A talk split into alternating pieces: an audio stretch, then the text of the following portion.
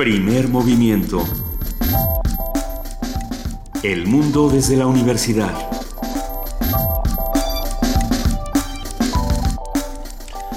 Muy buenos días, son las 7 de la mañana con 4 minutos de este 5 de enero, martes, y arrancamos así aquí en Radio UNAM, primer movimiento. Querida Luisa Iglesias. Querido Benito Taibo, muy buenos días, juntos otra vez. Ya estamos juntos otra vez. Juntos otra vez los tres, porque aquí está nuestra jefa de información, Juana Inés de ESA. Muy buenos días, Juana Inés. ¿Cómo están? Buenos días. lo, dudó un segundo para ver si estaba. Estoy? ¿Sí no, sí estoy, sí estoy, estoy bien. Este, estaba, es que estaba leyendo este editorial de New York Times de ayer. Hablemos de ese editorial de New York Times. Hablemos del editorial del 4 de enero de 2016 que se titula México neciamente se resiste a entregar cuentas. Y más que México, porque, porque somos muchos, ¿no? Eh, habla del presidente de la, del del presidente Peña Nieto en particular y de la administración. Dice, no es posible que le estén sacando la vuelta sistemáticamente a cualquier tipo de rendición de cuentas. Y dice, bueno, va desde la Casa Blanca, que bueno, ya es, un tema muy grave, hasta eh, la captura del Chapo y bueno, desde luego, Ayotzinapa. Ah, textualmente, en el, el, el texto del New York Times, Dice, en el tiempo de Peña Nieto, el gobierno mexicano ha encubierto veloz y, sistemáticamente horribles verdades y ha minimizado escándalos. Aún no es tarde para que el gobierno reconozca que la investigación estuvo amañada, eh, hablando de una de las investigaciones. O sea, es, raro que el New York Times haga un, un, editorial. no, porque... pero podríamos hablar, podríamos hablar de cómo últimamente la prensa norteamericana también ha tomado muchas cartas en el asunto con Peña Nieto, ¿no? Que de esto va desde lo que pasó con Squire hasta este editorial que estamos viendo aquí. Squire, The Economist, el Wall Street Journal, que fue el primero que sacó lo de la Casa Blanca, yo creo. Y lo que este este este editorial se puede encontrar en el New York Times como se puede encontrar en la jornada. Ya está. en la versión en español para Está en la versión en español. En la eh, jornada. Sí, se refiere también a este divorcio que hay como entre las autoridades y este escepticismo eh, de los ciudadanos y cómo el gobierno repetidamente se niega a recibir ayuda internacional o eh, descarta los diagnósticos internacionales que se han dado por parte de distintas organizaciones. Yo creo que vale mucho la pena leerlo y compartirlo, ¿no? Compartirlo en nuestras redes sociales para, para que todos estemos informados de lo que se dice en el mundo de nuestro país. Pues sí, pero bueno, tenemos hoy un montón de información, cosas buenas. Arrancamos con mitos, si a ustedes les parece bien. Me parece muy bien. La estrella de los Reyes Magos, una eh, esa estrella de Belén que se llena esos tres reyes buscando el pesebre en donde etcétera etcétera. Qué estrella era porque era, una estrella de verdad todavía la vemos nosotros sí era una estrella de verdad o no el, mito es que sí no bueno vamos a hablar con alguien que sepa de eso. Hablemos con Sergio de Regules físico investigador de la ciencia y coordinador científico de la revista Cómo ves para saber si la estrella de Belén estaba ahí y si está ahora y si, si nos puede llevar al mismo sitio. Y si cuando despertó la estrella y el dinosaurio todavía estaban, ahí. Exacto.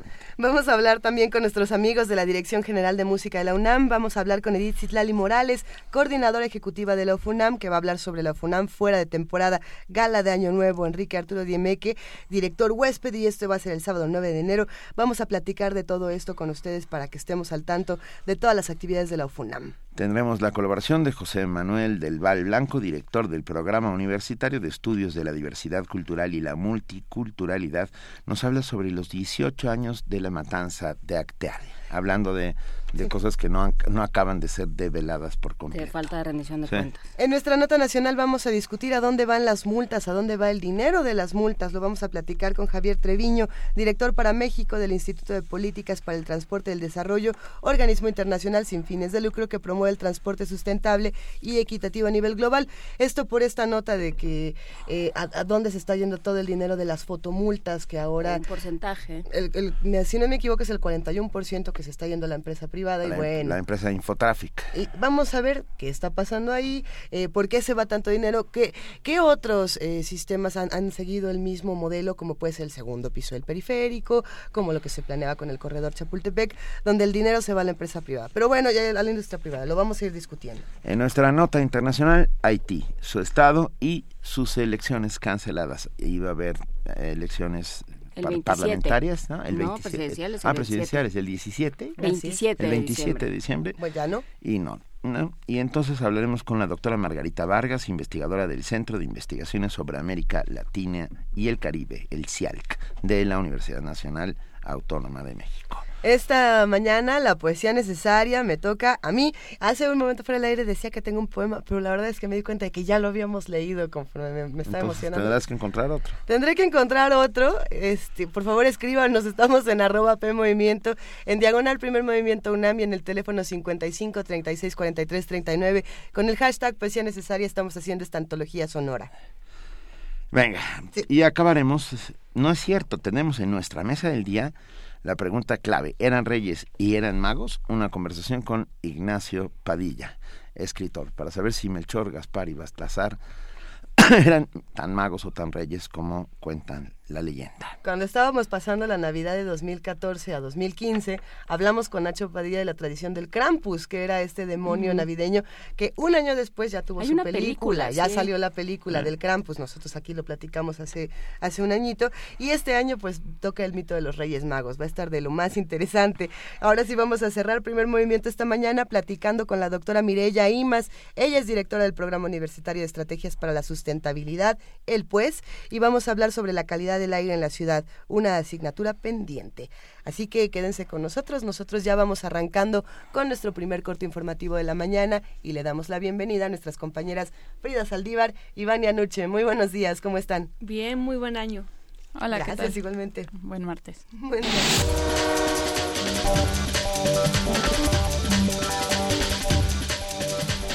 Iniciamos con información nacional.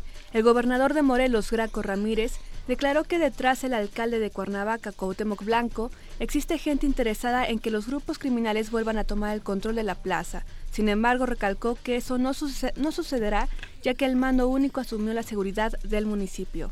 No está discusión el tema.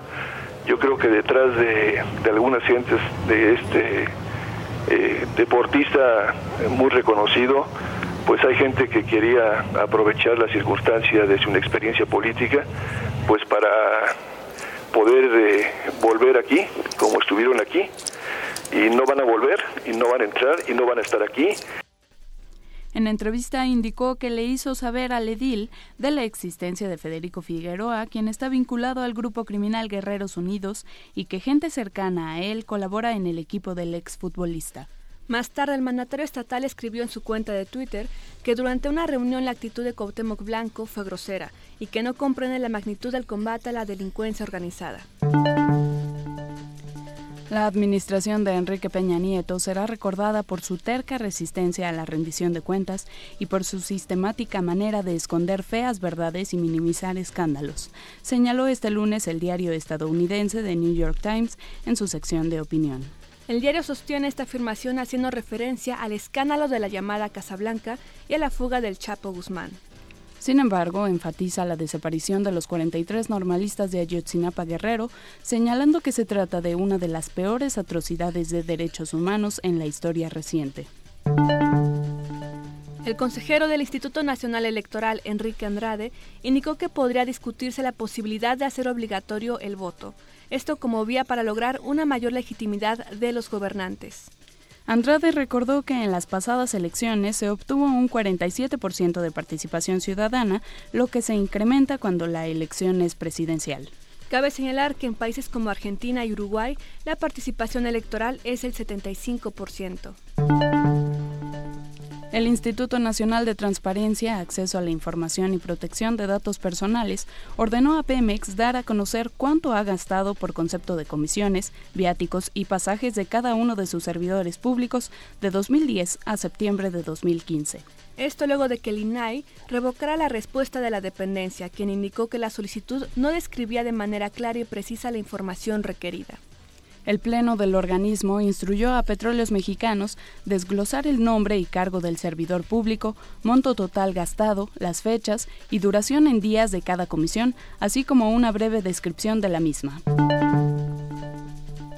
El magistrado Edgar Elías Azar rindió protesta como presidente del Tribunal Superior de Justicia del Distrito Federal para un tercer periodo, que comprenderá hasta el 2018.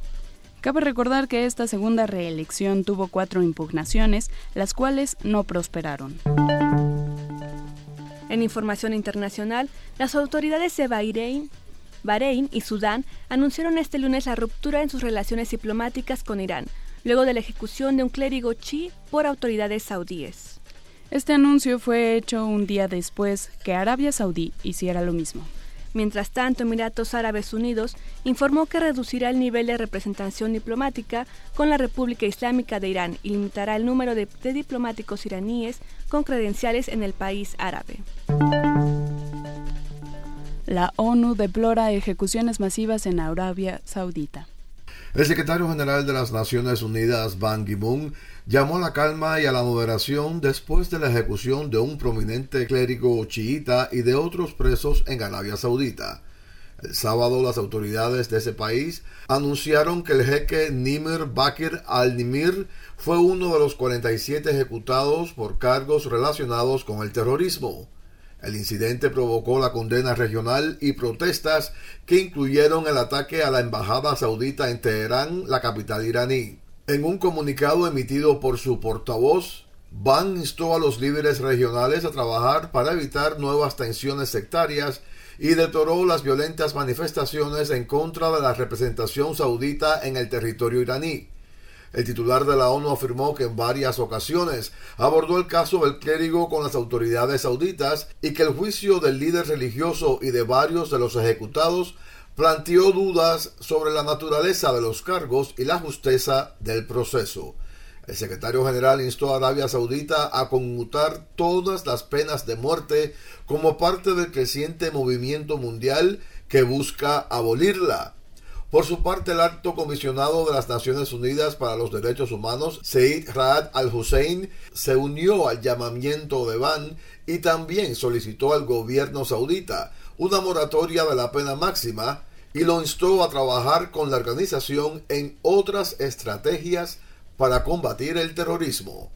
Jorge Millares, Naciones Unidas, Nueva York. Un fuerte sismo de 6.8 grados sacudió el noroeste de India y Bangladesh, dejando un saldo de 11 personas muertas y casi 200 heridas. Las autoridades correspondientes han señalado que ante el corte de líneas eléctricas y de telecomunicaciones se han dificultado los intentos por llegar a varias zonas donde podría haber gente atrapada entre los escombros. Sin embargo, algunos ciudadanos calificaron de lenta la respuesta de las autoridades, con el argumento de carecer de equipamiento pesado.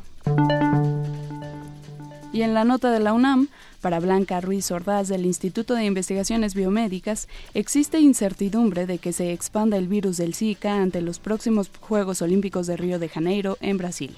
El virus Zika, después de estar limitado en África, pasó al sudeste asiático, posteriormente a las islas del Pacífico, actualmente en América, dio alerta de que se está moviendo rápido y de que tenemos que estar prevenidos. Y estas alertas no se pueden ignorar. La concentración de población en un evento deportivo como son las Olimpiadas es determinante. La misma preocupación teníamos durante el mundial que fue en Brasil para el dengue y sí hubo casos de dengue. Entonces ahorita puede ser que las autoridades sanitarias en Brasil tengan mucho cuidado de alertar a las poblaciones, tanto que van a recibir como las que salen, para tener medidas preventivas, pero es una cosa que no se puede evitar. Inevitablemente la gente va a tomar este tipo de enfermedades y las va a traer y las va a mover y las va a mover a todo el mundo. Donde existan los vectores, si hay población que lleve los virus, pueden presentarse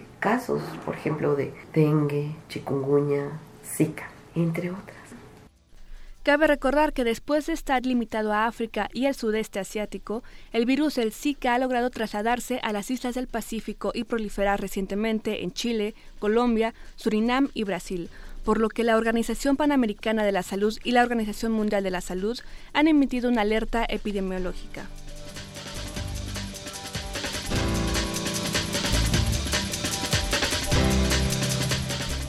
Son las 7 de la mañana con 18 minutos. Mil gracias a nuestras compañeras Frida Saldívar y Vania Nuche por este corte informativo y nos vemos durante el resto de la mañana. Muy buen día. Gracias.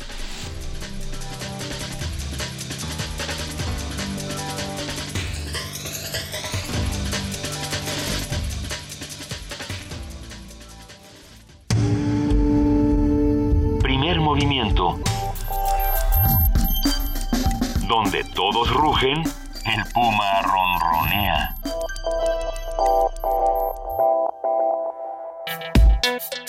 Martes de mitos. De acuerdo con un estudio de Navidad y fin de año 2015 realizado por la Agencia de Investigación de Mercados TNS, 62% de los niños mexicanos prefieren hacer sus pedidos a los Reyes Magos que a Santa Claus o al Niño Dios. ¿Al Niño Dios se le, piden regalos? Le tienen más confianza a los Reyes Magos. Y, bueno, también hay eh, el tres veces tres, ¿no? Si le pides a Santa Claus o al Niño... El tres veces tres. los Reyes te dan tres. Los, los Reyes te dan tres regalos. ¿no? Eh, ¿Esa es una fantasía? ¿no? Sí. Sí, no. ¿No? Los reyes sí existen, ¿eh? bueno, partimos de ahí. Sí. por supuesto, están en España, pero a ver, sigue, sigue. El Día de Reyes es una tradición muy importante en nuestro país. Sin embargo, poco sabemos de sus implicaciones culturales, históricas y hasta científicas. Por ejemplo, desde hace décadas se han dado diversos debates astronómicos sobre la estrella de Belén, que condujo a los Reyes Magos hacia Jesús. No se discute si la historia de la estrella y el viaje de los Reyes Magos son ciertos. Lo que se discute es si, si sugirieron una estrella o si se trató de otro astro.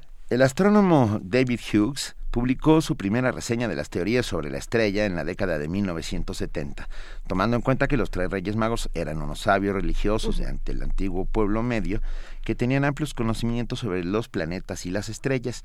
El astrónomo afirma que posiblemente siguieron lo que él llama una triple conjunción entre Júpiter y Saturno, ambos planetas acercándose en el cielo tres veces durante un corto periodo. Una teoría similar es la del astrónomo Michael Molnar, quien descubrió que quizás se trate de un hecho realmente significativo en la constelación de Aries, en donde se encontraría Júpiter, cuya apariencia en ese instante sería como la de una gran estrella dentro de la constelación. Para conversar con nosotros sobre los mitos en torno a la estrella de los Reyes Magos, hoy nos acompaña en la línea Sergio de Régules, físico, divulgador de la ciencia y coordinador científico de la revista ¿Cómo ves?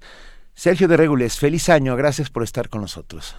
Muchas gracias, Benito. Muchas gracias también a Luisa y a Juana Inés. Feliz año para los tres. Feliz año, Sergio. Qué gusto escucharte. Eh, nosotros estamos partiendo de, la idea de que nos están escuchando los niños y de que y de que los reyes existen, ¿verdad? E, ese era como nuestro planteamiento inicial. Esa es nuestra premisa. Y, que, y que tiene un sustento científico. Hay muchas teorías sobre esta estrella que guía a los Reyes Magos. Sergio, platícanos. Sí, pues eh, eh, creo que estaba, como lo mencionaba ahorita Benito en la, en la introducción, ¿no? Desde hace mucho hay mucha gente que ha tratado de entender las historias las historias bíblicas a partir de hechos astronómicos. Yo creo que no necesariamente tienen que tener una, una, una, digamos, un equivalente astronómico perfecto, ¿no? Si, si en, si en los evangelios se menciona una estrella que guió a los Reyes Magos, no necesariamente podemos nosotros, desde, con los datos que podemos sacar hoy, eh, eh, encontrar, digamos, un fenómeno astronómico que se relacione con eso. Digo, a lo mejor fue otra cosa, pero sí, lo que más se ha discutido es si podría haber sido de veras alguna cosa en el cielo que se vio por esa época y que pudo haber guiado a los reyes, ¿no? Creo que mencionan mucho el, un cometa y, y hay quien dice que hasta podría ser el mismísimo cometa Halley, que es el más famoso de todos los cometas, ¿no? que se ve cada tantos años, ¿no? Cada 75 más o menos, y eso nosotros lo sabemos apenas desde el siglo XVII, pero si uno se va hacia atrás en el tiempo, pues puede calcular que más o menos por esa época también pudo haber aparecido el cometa Halley, y entonces a lo mejor que ese fue el que guió a los a los reyes. No es no hay ninguna seguridad en eso, pero digamos que podría ser. La, la última aparición del cometa Halley, si no, me, si no me equivoco, fue exactamente hace 30 años. Fue, exacto, sí. El 28 de mayo del 86. Así es. Lo, sé nada más porque es mi cumpleaños, nada más por eso se los tengo, les, les manejo ese dato. Sí, sí, sí. Y, y precisamente si tenemos ese dato, sí podríamos hacer un cálculo matemático y podríamos partir de la idea de que hay una posibilidad, una, una base científica de este asunto. Sí, exactamente. Y eso es lo que han estado haciendo todos esos astrónomos que mencionó Benito en la introducción.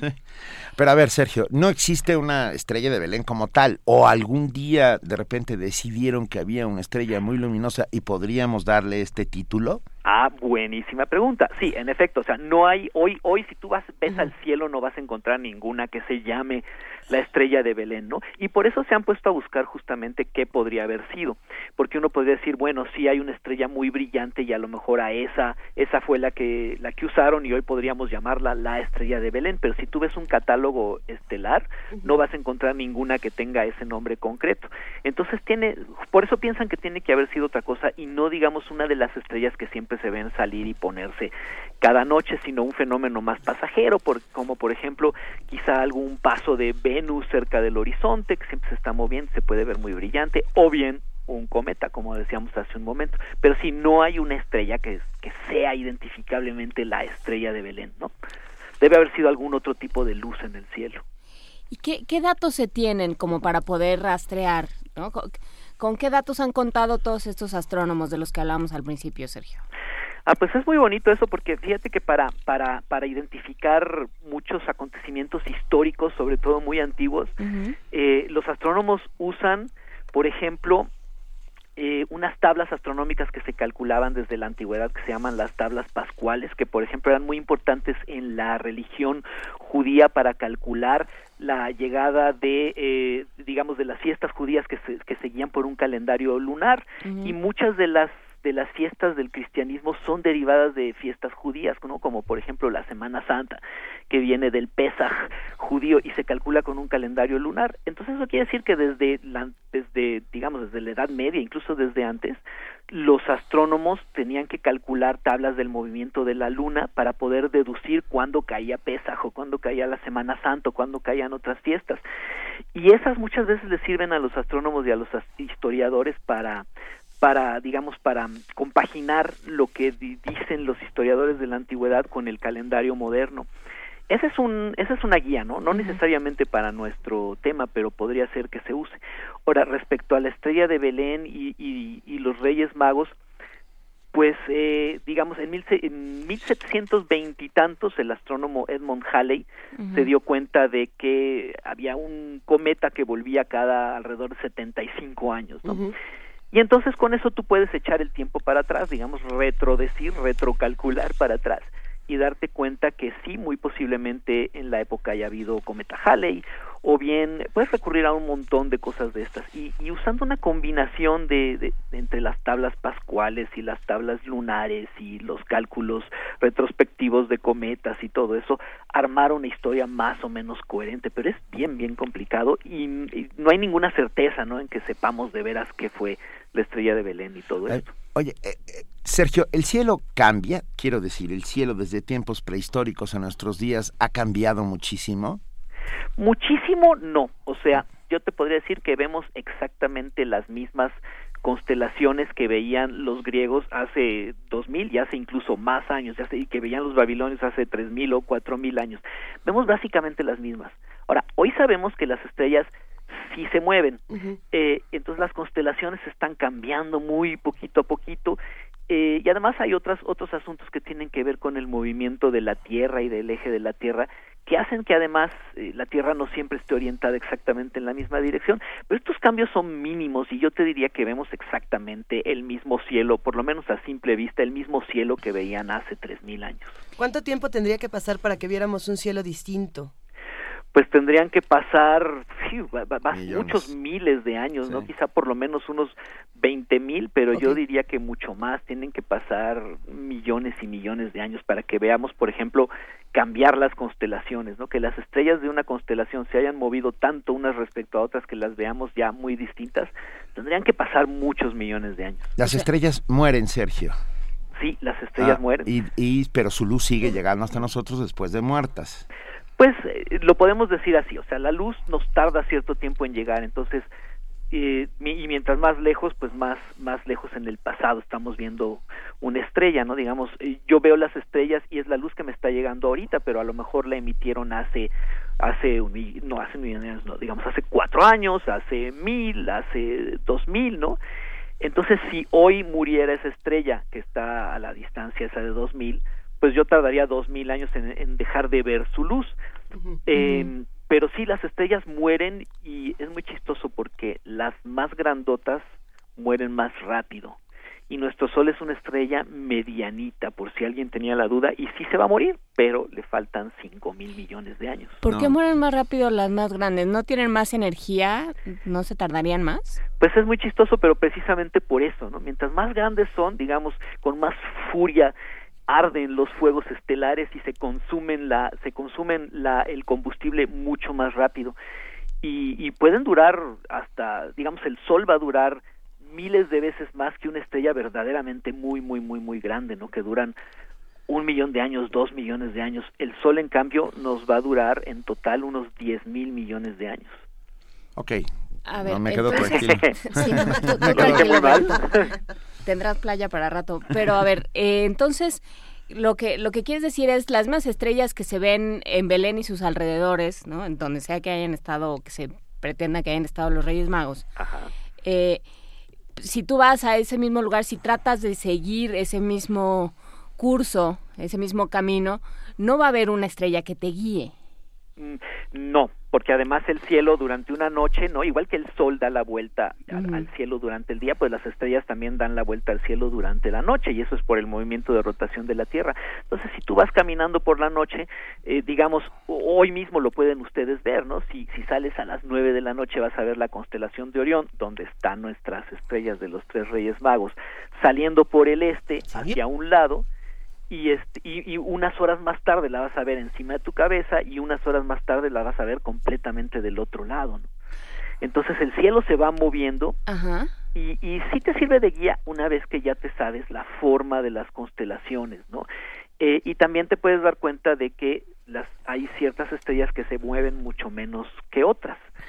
Y hoy lo podemos explicar así, son las estrellas que están cerca del eje de rotación de la Tierra y que sí servían a los marinos para guiarse, ¿no? Las estrellas siempre han servido para guiarse, pero digamos, una estrella que siempre vaya enfrente de ti, pues la única que sabemos que hace eso es la estrella polar, que por estar exactamente don- por donde pasa el eje de rotación de la Tierra, no se mueve para nada nunca jamás, siempre está ahí, ¿no? Es como el eje de la pelota del cielo. Eh, es por donde pasa el eje de la pelota del cielo, entonces ese punto nunca se va a mover y esa es la única estrella que te puede guiar, pero esa te guía hacia el norte y si los reyes venían de oriente, entonces no hay una estrella que les pueda servir para todo el camino. A menos que sea un cometa, digamos. Y entonces De ahí la sí- hipótesis de que es un cometa o algún otro cosa Eh, pasajera. Exactamente, ese cada noche, digamos, cada vez que caía la noche los reyes podían haber visto, bueno, a estas horas de la noche vemos ese astro, esa luz en el cielo que está ahí en esa posición y esa nos va a guiar hacia Belén y, y seguirla durante un rato. Ahora, el problema es que esa también se va a mover a lo largo de la noche. Claro. Entonces, sí, sí, lo malo es eso, ¿no? Que el cielo es bastante variable, pero un buen, un buen navegante, un buen marinero puede usarlo de todas maneras para guiarse.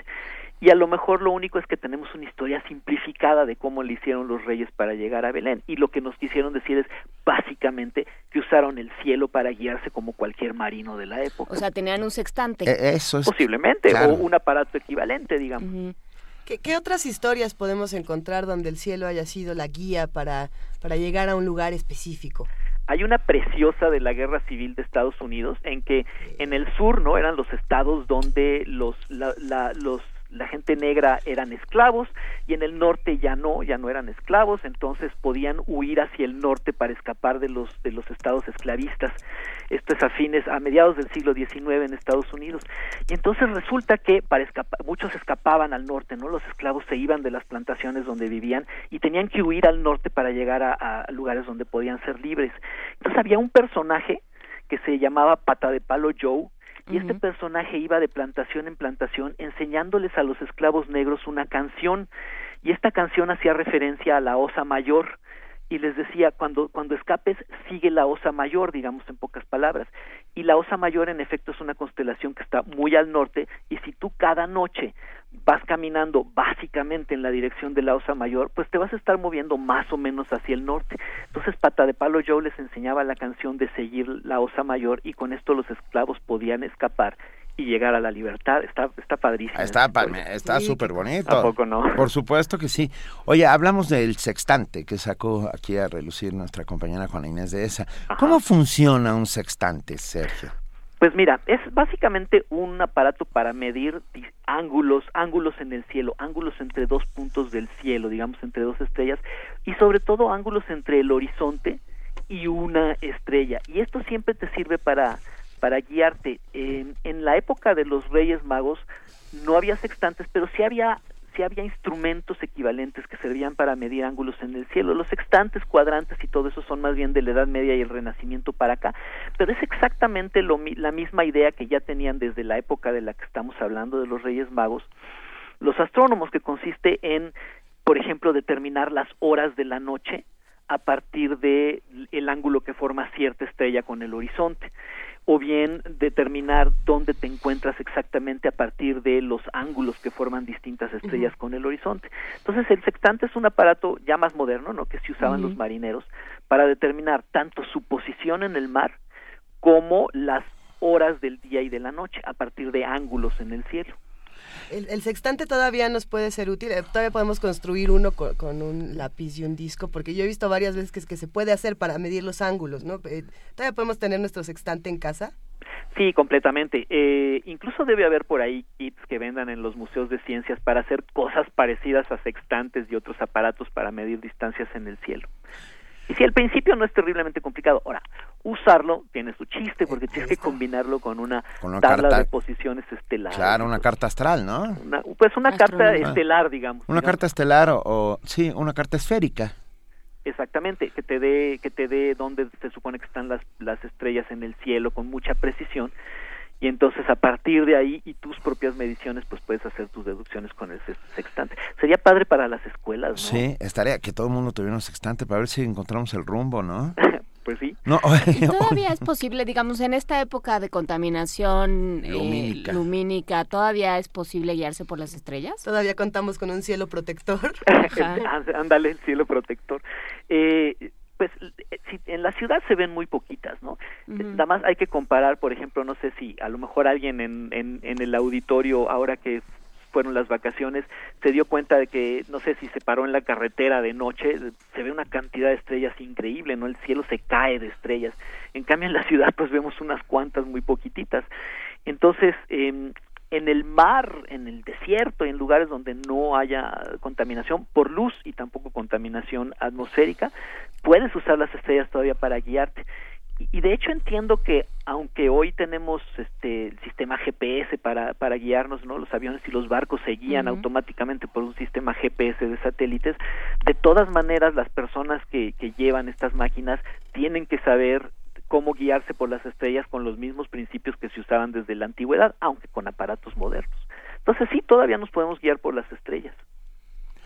Y yo, tengo una historia, por cierto, muy chistosa, Este, personal, es un poco tonta, pero de todas maneras está, está graciosa. Un día salía yo de, estar trabajando, eh, que estábamos escribiendo un libro y salí muy tarde en la noche de casa de mi coautora y la verdad es que era un lugar que yo no conocía y cuando llegué al periférico literalmente no sabía yo para dónde estaba mirando, si para un lado y para el otro.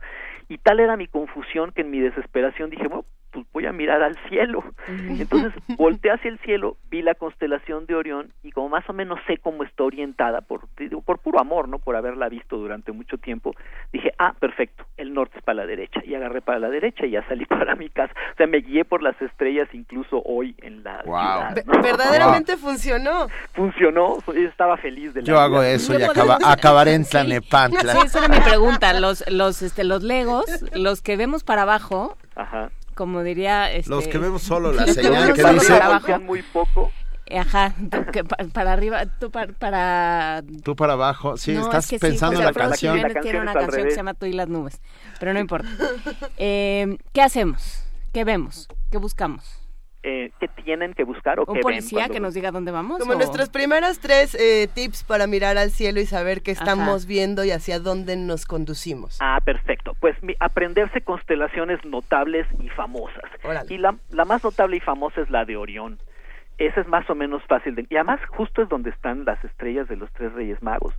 Y es muy fácil. Si hoy en nuestras latitudes, más o menos, ¿no? Ciudad de México, si hoy por ahí de las nueve de la noche miran hacia hacia el, eh, hacia el este, o sea, hacia el lugar por donde sale el sol, hacia el lugar contrario al lugar por donde se metió el sol.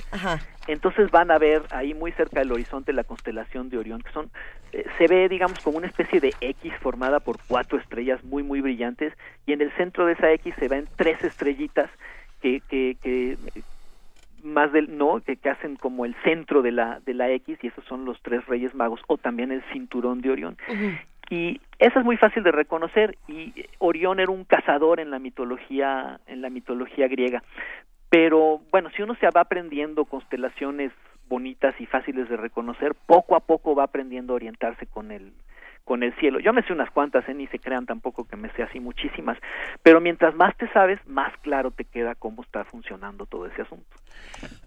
me quedé pensando, Sergio, en la relación absoluta que había entre el cielo y nuestros pueblos prehispánicos, cómo, cómo tomaban decisiones importantísimas como por ejemplo uh, la situación de las de ciertas de ciertos basamentos para que sucedieran fenómenos uh, astro, astronómicos que Ajá. se reflejaran en la vida cotidiana. Uh, una relación inmensa, ¿no? Pues, pues sí, porque es, eh, digamos, cuando no tienes Facebook ni Netflix ni nada de eso. Y lo único que puedes mirar como espectáculo en la noche es el cielo. Entonces te das cuenta de un montón de patrones y irregularidades en el movimiento del cielo. Y te das cuenta también de una relación entre las cosas que ocurren ahí digamos dónde está cierta estrella por dónde se metió el sol y todo eso. Una relación de eso con el clima en la tierra con el estado del tiempo no entonces puedes saber que eh, cuando el sol se está metiendo por aquella colinita de allá, entonces generalmente cuando vienen las lluvias o bien cuando está seco, entonces hay que sembrar, etcétera. Entonces es muy fácil establecer una relación entre los patrones y regularidades del cielo y las estaciones y las épocas de, de, la agricultura en la tierra y eso lo hicieron un montón de civilizaciones desde la antigüedad entre ellas las nuestras no las, las de por acá las los mayas y los mexicas y en general los nahuas y todos esos establecieron relaciones. Y luego también se inventaron maneras de identificar esas épocas en el cielo. Entonces por ejemplo está el famosísimo castillo de Chichen Itza ¿no? que es bien sabido que en las épocas de equinoccios en marzo y en septiembre hay una, una, de las, una de las aristas de la pirámide, la sombra de esa arista se proyecta sobre una pared que hay en, en una de las escaleras uh -huh. y hace la sombra de la, de la serpiente Cuculcán que viene descendiendo. Y esto sucede nada más alrededor de los dos equinoccios en, en, en marzo y en septiembre. Y esto es completamente deliberado. Esto lo hicieron los arquitectos y astrónomos mayas para indicarse a ellos mismos los, las, las, las fechas de los equinoccios y como este como este esta relación entre la arquitectura y la astronomía hay muchas también en, en, en Oaxaca me parece en eh, Monte Albán, Monte Albán.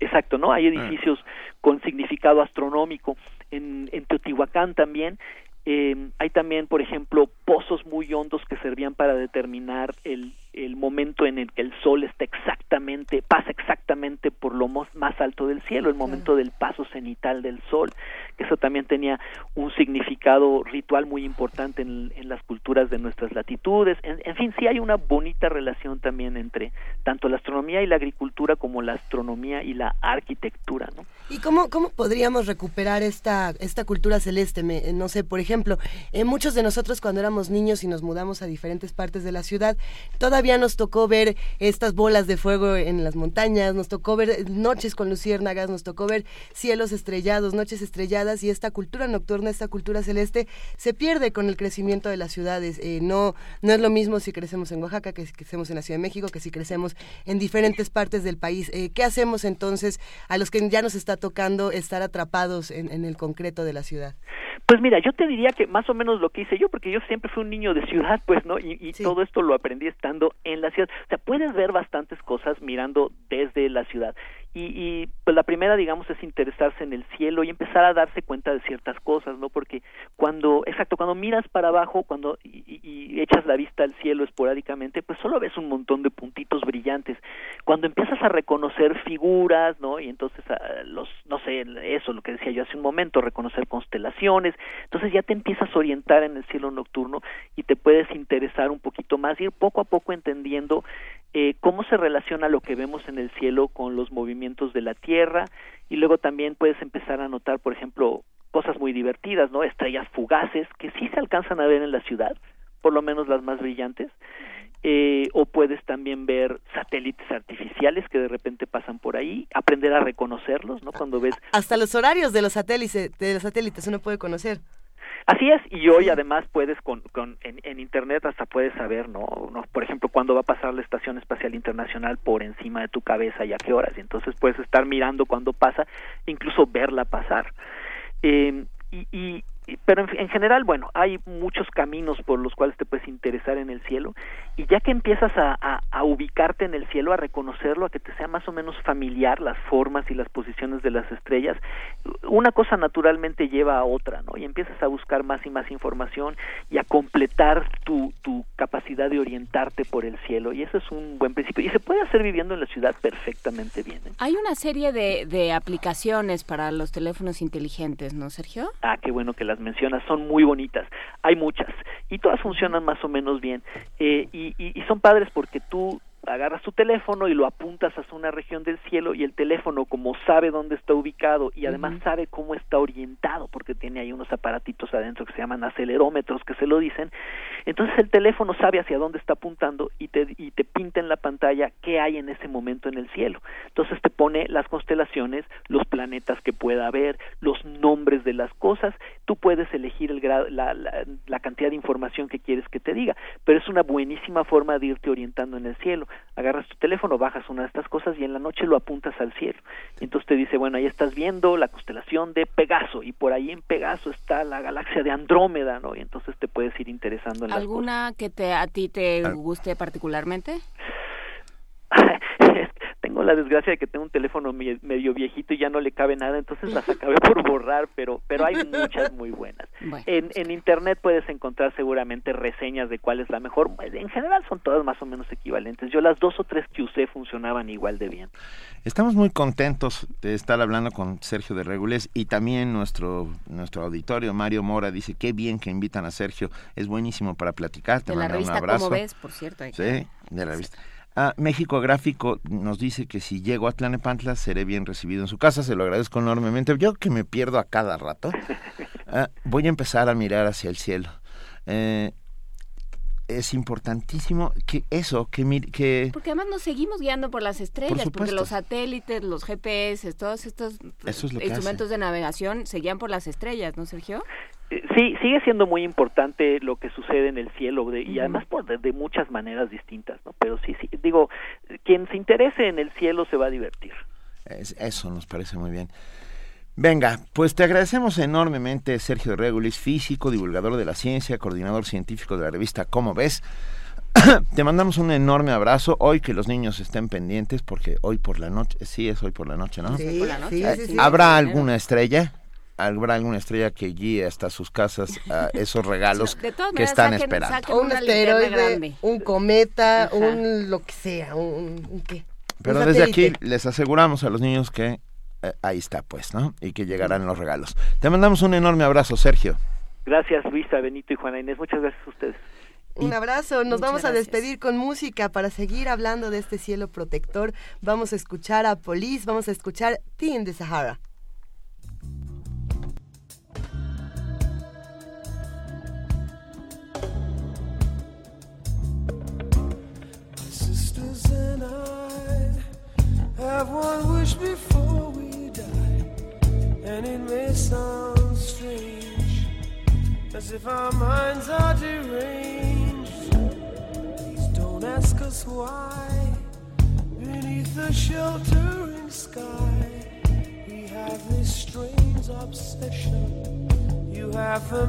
In your possession.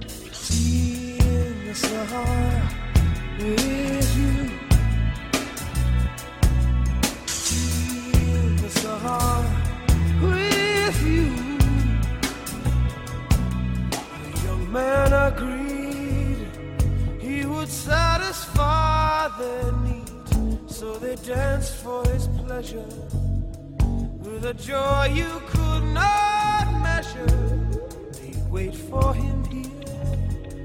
the same place every year beneath the sheltering sky.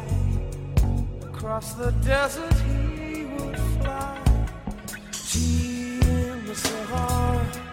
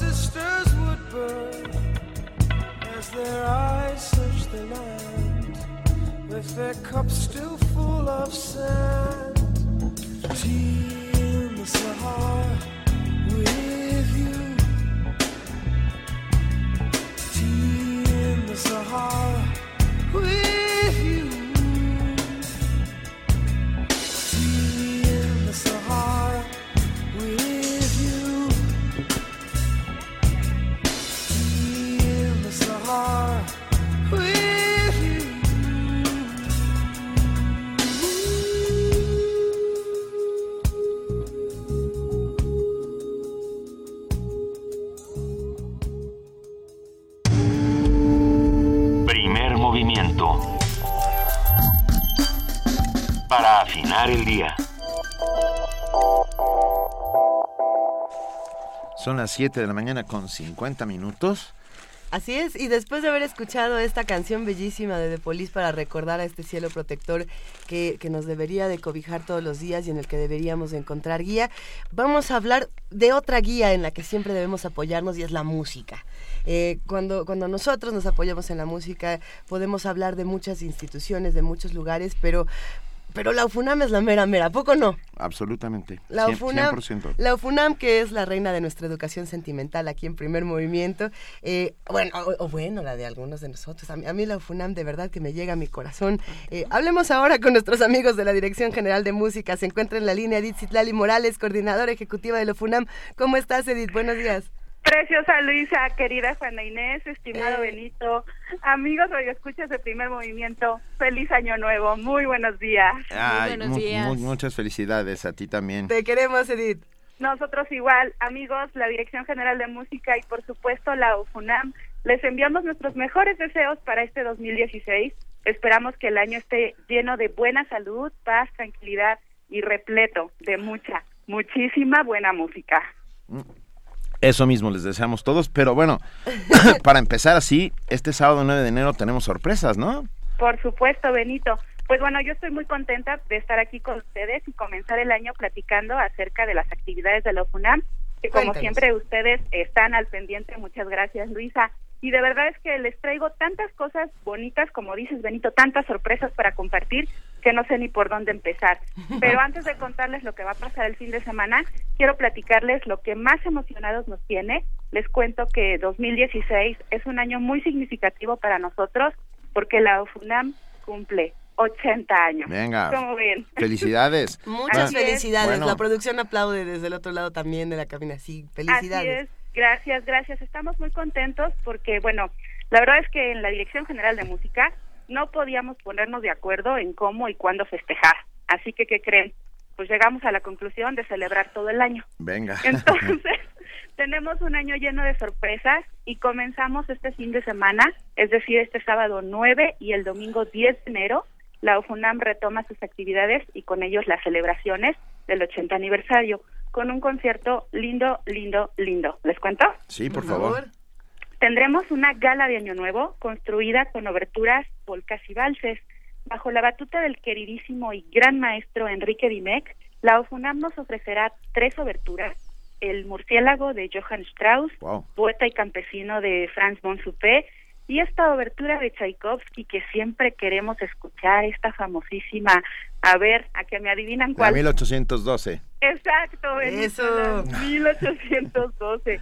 Se complementa la primera parte de nuestro concierto con dos polcas de Strauss, Bajo Truenos y Relámpagos y Tristrash Polka, estas dos piezas que son divertidísimas.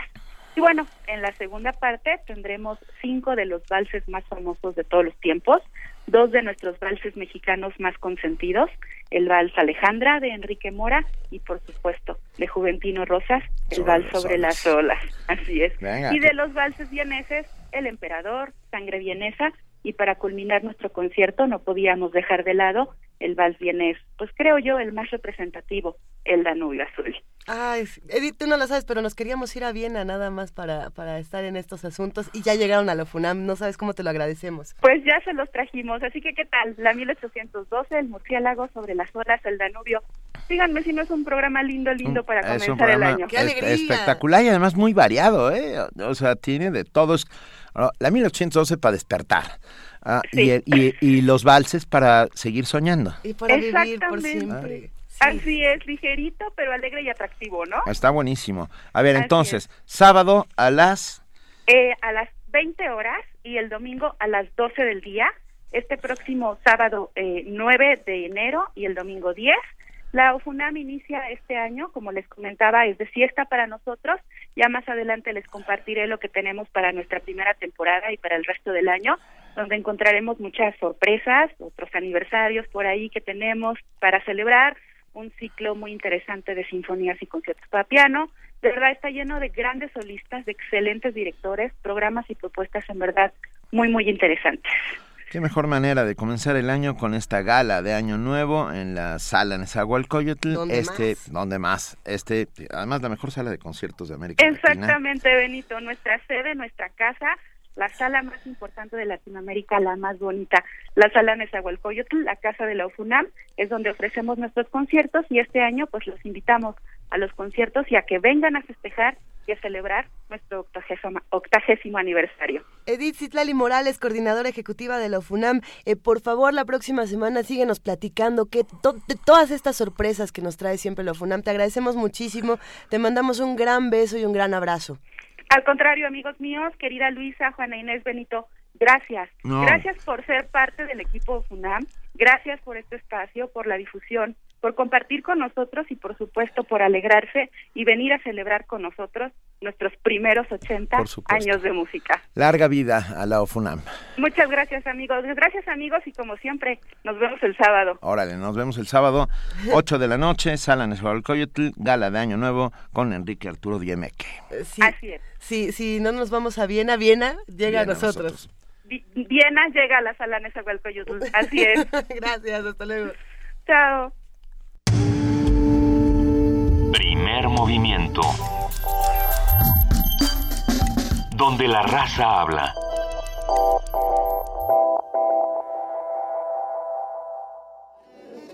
La música es mi vida por completo, es mi sueño y ahora pues es mi realidad. Que al fin y al cabo es algo que haces para crear, no para destruir, para hacer algo mejor de, de este mundo. Me parece que es algo que cura a las personas, que impacta la vida de los demás. Es más de lo que yo pensaba. La música para mí es la manera más fiel de acercarse al alma. Sí, es euforia, es emoción, es como sentir que estás viva. Es libertad. Yo creo que es lo más cercano a volar. Miocardio, la génesis del sonido. Un viaje que te llevará al corazón de la música. Martes y jueves a las 15 horas por el 96.1 de FM, Radio UNAM.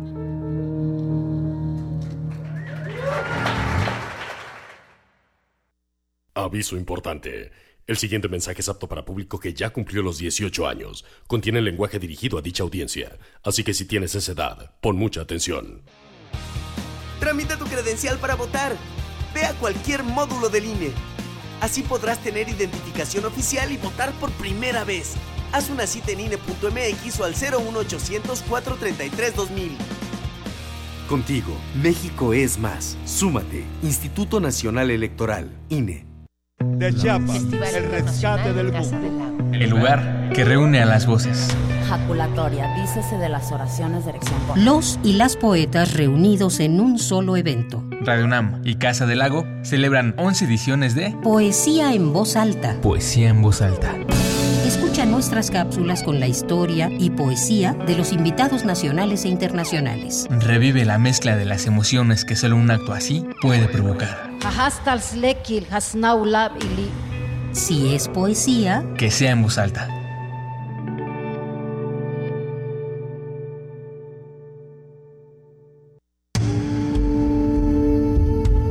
movimiento. Información azul y oro. Son las 7 de la mañana con 59 minutos. Queremos invitarlos a que nos llamen y a que nos escriban. Estamos en el teléfono 55 36 43 39 y estamos en arroba P Movimiento y en diagonal Primer Movimiento UNAM. Platiquen con nosotros. Recuerden que después del siguiente corte informativo vamos a hablar sobre estas multas de las, de las nuevas fotocámaras que hay por nuestra ciudad. ¿A dónde se van? Hace, hace un rato nos escribió Manuel Defis y nos dijo, sí, es el 46% de, del dinero de las multas que se va con entonces vamos a estar discutiendo todo esto. pero sobre todo es el resto, bueno, ¿qué pasa, no? ¿Qué pasa con el resto? ¿Qué, eh, ¿qué se supone que se hace con ese 46%? Eh, ¿Qué otros eh, modelos como este hay en nuestra ciudad? ¿Y qué hacemos nosotros como ciudadanos para defendernos de todo esto? Bueno, platiquen con nosotros. Nosotros en este momento vamos a nuestro siguiente corte informativo y le damos la bienvenida a nuestra compañera Elizabeth Rojas. Bienvenida Elizabeth, feliz año. Gracias Luisa, buenos días, buenos días Juana Inés, buenos días a todos, felicidades.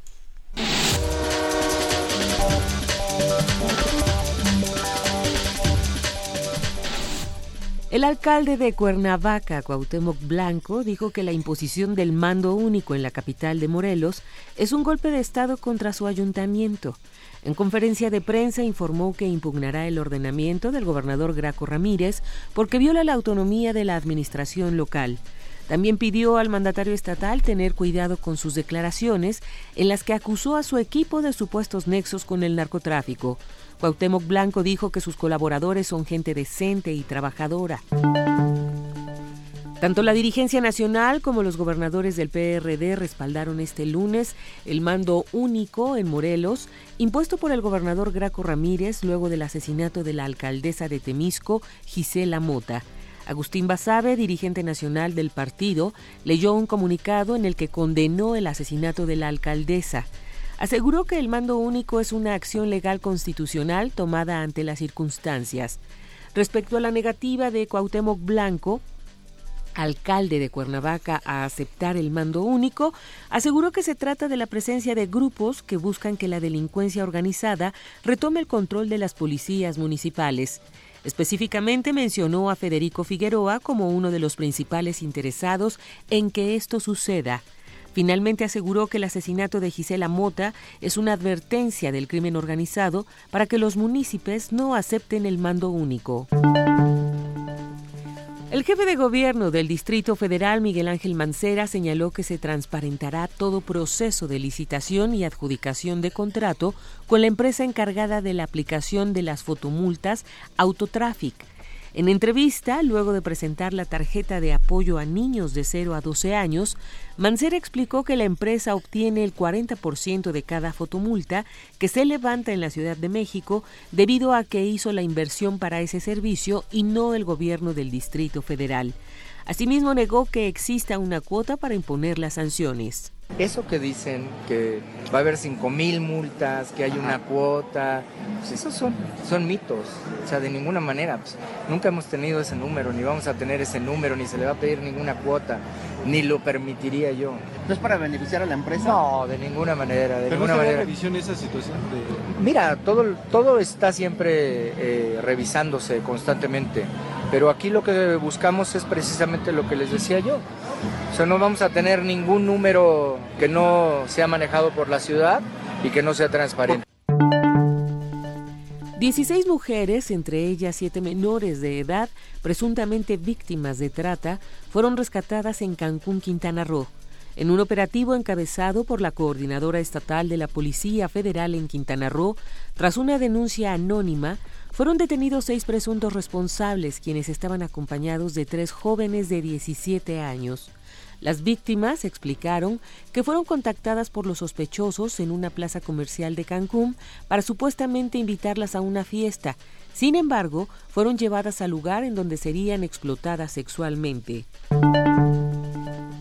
En información internacional, con el objetivo de reducir el número de migrantes que ingresa en su territorio, el gobierno de Suecia canceló la libre circulación con Dinamarca, por lo que comenzó a realizar chequeos migratorios a todos los viajeros provenientes del país vecino, por lo que se impedirá el acceso al país a aquellos viajeros que no cuenten con los documentos de viaje requeridos. Para comenzar la aplicación de esta medida, se levantaron vallas en una de las plataformas de la estación de ferrocarril del aeropuerto Kastrup de Copenhague. También se aplicará en los servicios de ferry y en los de tren y autobús por el puente de Oresund. Renuncia relator de la ONU para los territorios palestinos ocupados. El relator especial de la ONU sobre la situación de derechos humanos en los territorios palestinos ocupados, Macarín Wibisono, presentó hoy su renuncia al presidente del Consejo de Derechos Humanos. El experto independiente lamentó profundamente que durante su mandato Israel no le haya permitido acceder a esos territorios. Desafortunadamente, mis esfuerzos por mejorar la vida de los palestinos víctimas de violaciones bajo la ocupación israelí han sido frustrados en todos los sentidos, afirmó Wibisono en un comunicado. Subrayó que al asumir el cargo en junio de 2014, se le aseguró que tendría acceso a Gaza y Cisjordania y que a pesar de reiteradas solicitudes verbales y escritas, este nunca se materializó. La última solicitud fue realizada en octubre pasado. La renuncia de Wibisono se hará efectiva a partir del 31 de marzo tras presentar su último informe. Jorge Millares, Naciones Unidas, Nueva York. Por lo menos cuatro miembros de la facción libia del Estado Islámico murieron durante un ataque al puerto petrolero de Sidra, el más importante de Libia. Entre los fallecidos presuntamente se encuentra Abu Himam al-Sunisi, uno de los comandantes de la organización. Los integrantes del Estado Islámico arribaron al puerto en unos 70 vehículos, pero fueron repelidos por aviones de combate. Mohamed al-Harari, portavoz de la Compañía Nacional de Petróleo, aseguró que el ataque causó daños a las instalaciones de Sidra, mismas que se encuentran cerradas desde hace un año a causa de los constantes ataques. Por lo menos 12 combatientes murieron durante los enfrentamientos en la ciudad yemení de Aden entre rebeldes y fuerzas gubernamentales. Nizar Anwar, portavoz del gobierno de la ciudad, informó que los, combates se dieron alrededor de las terminales de carga del puerto de la ciudad. En el último ataque fue asesinado el jeque Ali Osman al-Gailani, miembro del grupo sufí que ha sido atacado anteriormente por Al-Qaeda y el Estado Islámico. La guerra civil en Yemen comenzó en marzo cuando los rebeldes Houthi, apoyados por Irán, replegaron al gobierno yemení, obligando al presidente Hadi a refugiarse en Arabia Saudita. El Departamento de Justicia de Estados Unidos presentó una demanda en nombre de la Agencia de Protección del Medio Ambiente contra el grupo Volkswagen. Esto por haber violado deliberadamente la Clean Air Act al instalar un sistema en cerca de 600.000 automóviles, alterando las emisiones de gases contaminantes. De esta manera se formaliza la acción legal del gobierno estadounidense para buscar una compensación financiera por la violación intencionada de la legislación medioambiental. El Departamento de Justicia señaló que este tipo de emisiones tienen efectos nocivos para la salud humana por sus efectos en el sistema respiratorio cardiovascular.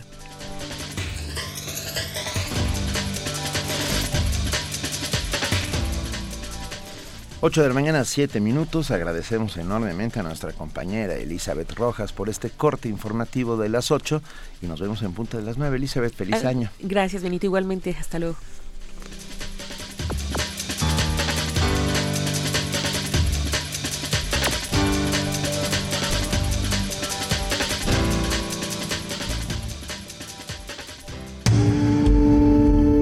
Primer movimiento.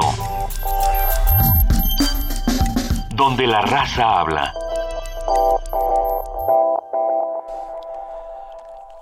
Estamos listos, ya tenemos en la línea a José Manuel del Val Blanco, director del Programa Universitario de Estudios de la Diversidad Cultural y la Multiculturalidad. Feliz año nuevo, José Manuel.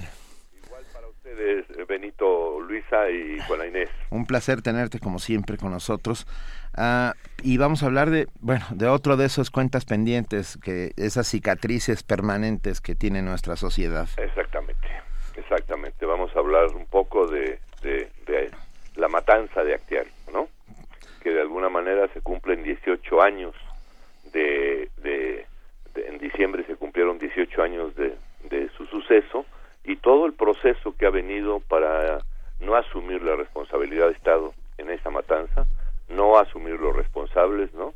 Y seguir jugando un poco con esta lógica que a mí me parece eh, singular y, y emblemático, porque a partir de este de ese momento, de esa matanza de Acteal, bueno, antes con Aguas Blancas ya había habido un, un, un, un- la matanza de Guerrero de Aguas Blancas, había habido ya un, eh, una una forma de simulación del Estado, de no asumir la responsabilidad, ¿no? Eh. O de ubicar la responsabilidad en cuatro o cinco gatilleros, ¿no? Que estuvieron en el campo de, de, de, de- de- de los de los hechos, ¿no?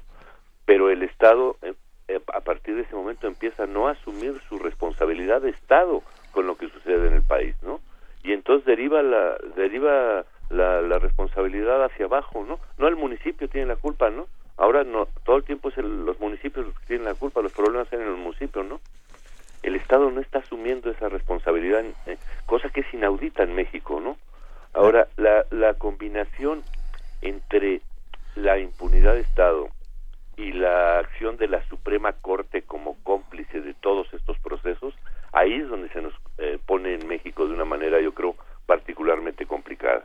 ¿Por qué digo esto? Porque en el momento que, que, que sucede lo de lo de Acteal, había información directa en la Secretaría de Gobernación, había información directa en la Presidencia, evidentemente, de que iba a suceder un- una cosa como la de Acteal, y sucedió.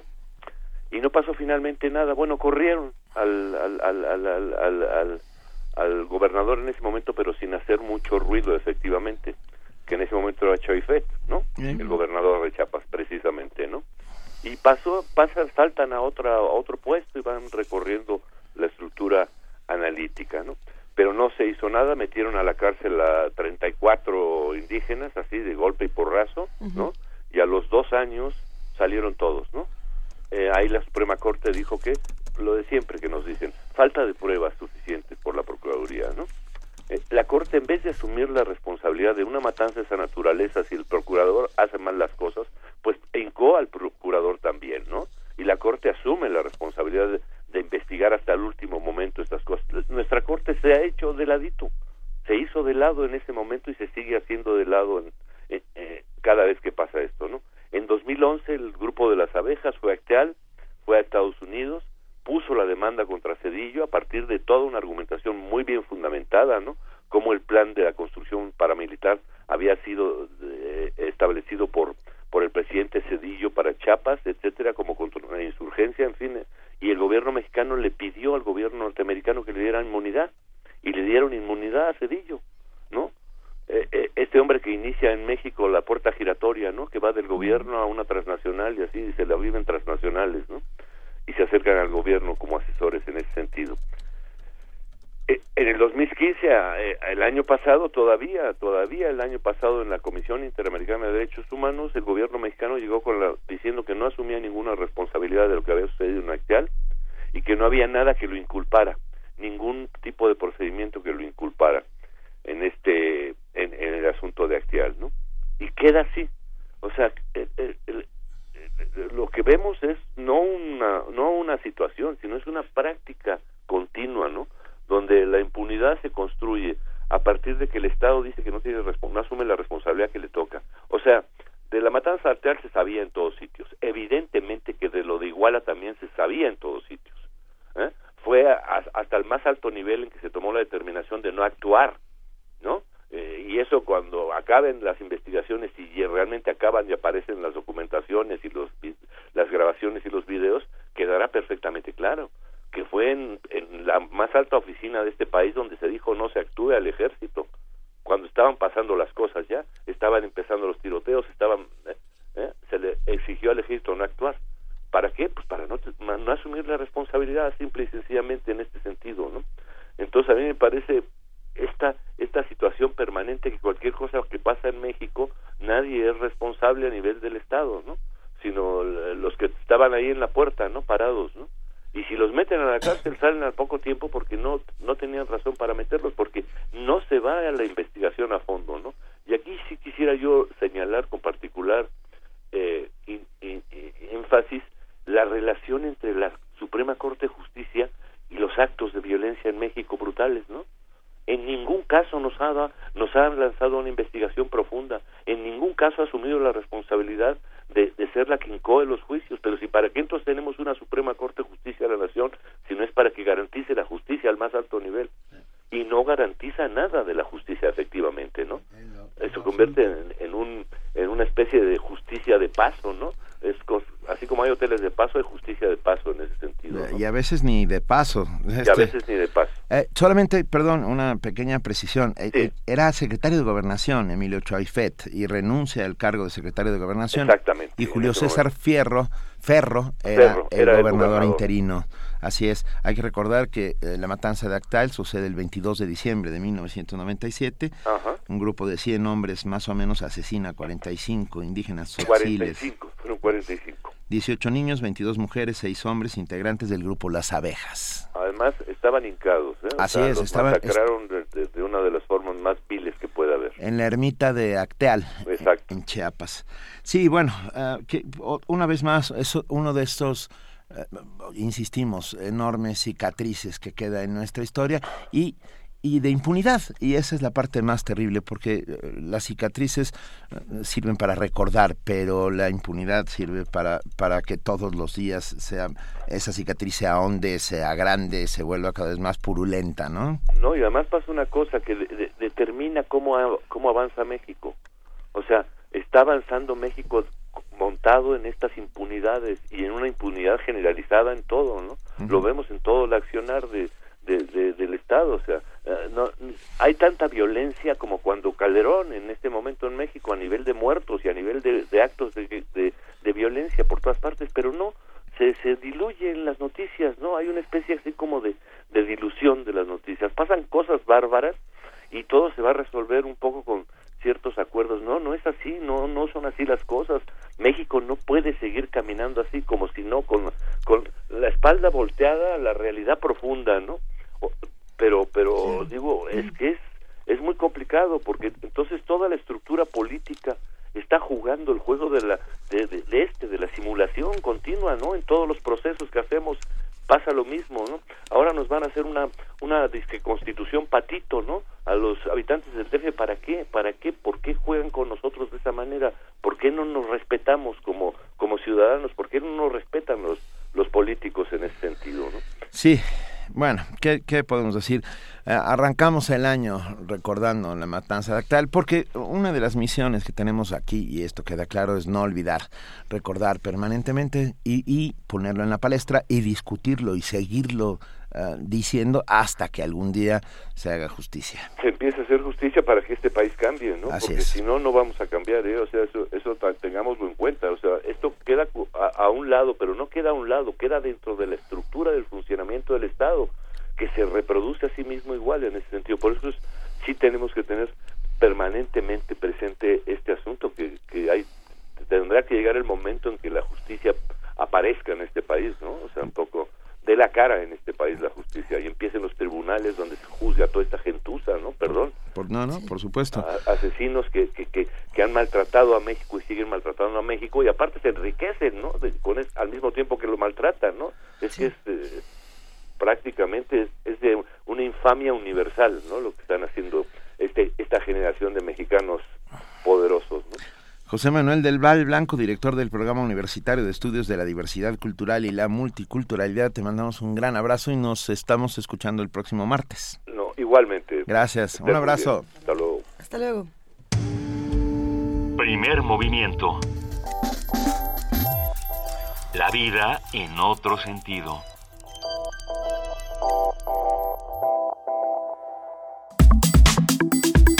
Nota Nacional. Desde el martes 15 de diciembre, fecha que entró en vigor el nuevo reglamento de tránsito de la Ciudad de México, hasta el día de ayer, se contaron más de 23.000 infracciones a conductores de automóvil por cometer diversas faltas a esta normatividad de la capital del país. Entre ellos hay decenas de vehículos oficiales de la Ciudad de México que ignoraron el alto que marcaban las luces rojas en los semáforos, invadieron los pasos peatonales y ciclovías, manipulaban el teléfono móvil mientras conducían o circulaban sin los elementos de identificación de vehículos vehículos oficiales. Tan solo la semana pasada, del 21 al 27 de diciembre, el personal policíaco de tránsito levantó 7.837 infracciones. A propósito de esa gran cantidad de infracciones, hoy conversaremos sobre el ángulo recaudatorio del nuevo reglamento de tránsito de la Ciudad de México, del destino de los recursos que se obtengan de las multas y de las medidas de transparencia que se tienen contempladas. Nos acompaña en esta charla Javier Treviño, estudió física en la UNAM y una maestría en desarrollo urbano en el Colegio de México director para México del Instituto de Políticas para el Transporte y el Desarrollo, ITDP por sus siglas en inglés, fundado en 1985, organismo internacional sin fines de lucro que promueve el transporte sustentable y equitativo a nivel global. Muy buenos días, Javier Treviño, gracias por estar con nosotros. Hola, buenos días. A ver, ¿por qué se ha calificado como recaudatorio este, este nuevo reglamento de tránsito? Pues habrá, habrá que analizarlo, pero digamos que también casi todos los los instrumentos de, que, establecen multas y sanciones pueden ser establecidos como recaudatorios. Y lo interesante es como analizar las diferencias entre el reglamento anterior y el nuevo. Ese sería como el, el, el, tema interesante, ¿no? Y, y, ser como más más objetivos en el análisis del, del reglamento. Por favor. ¿Qué, qué podemos decir? Eh, lo primero es que eh, hay muchas cosas que ya estaban que ya existían desde antes y las modificaciones son son puntuales. Si bien es un nuevo reglamento, o sea, se abroga el anterior y el, y el, y el este, se, establece uno nuevo, muchísimas este, cosas son las mismas que, antes. O sea, las que en general este tipo de instrumentos se mantienen casi todo y van cambiando algunas cosas.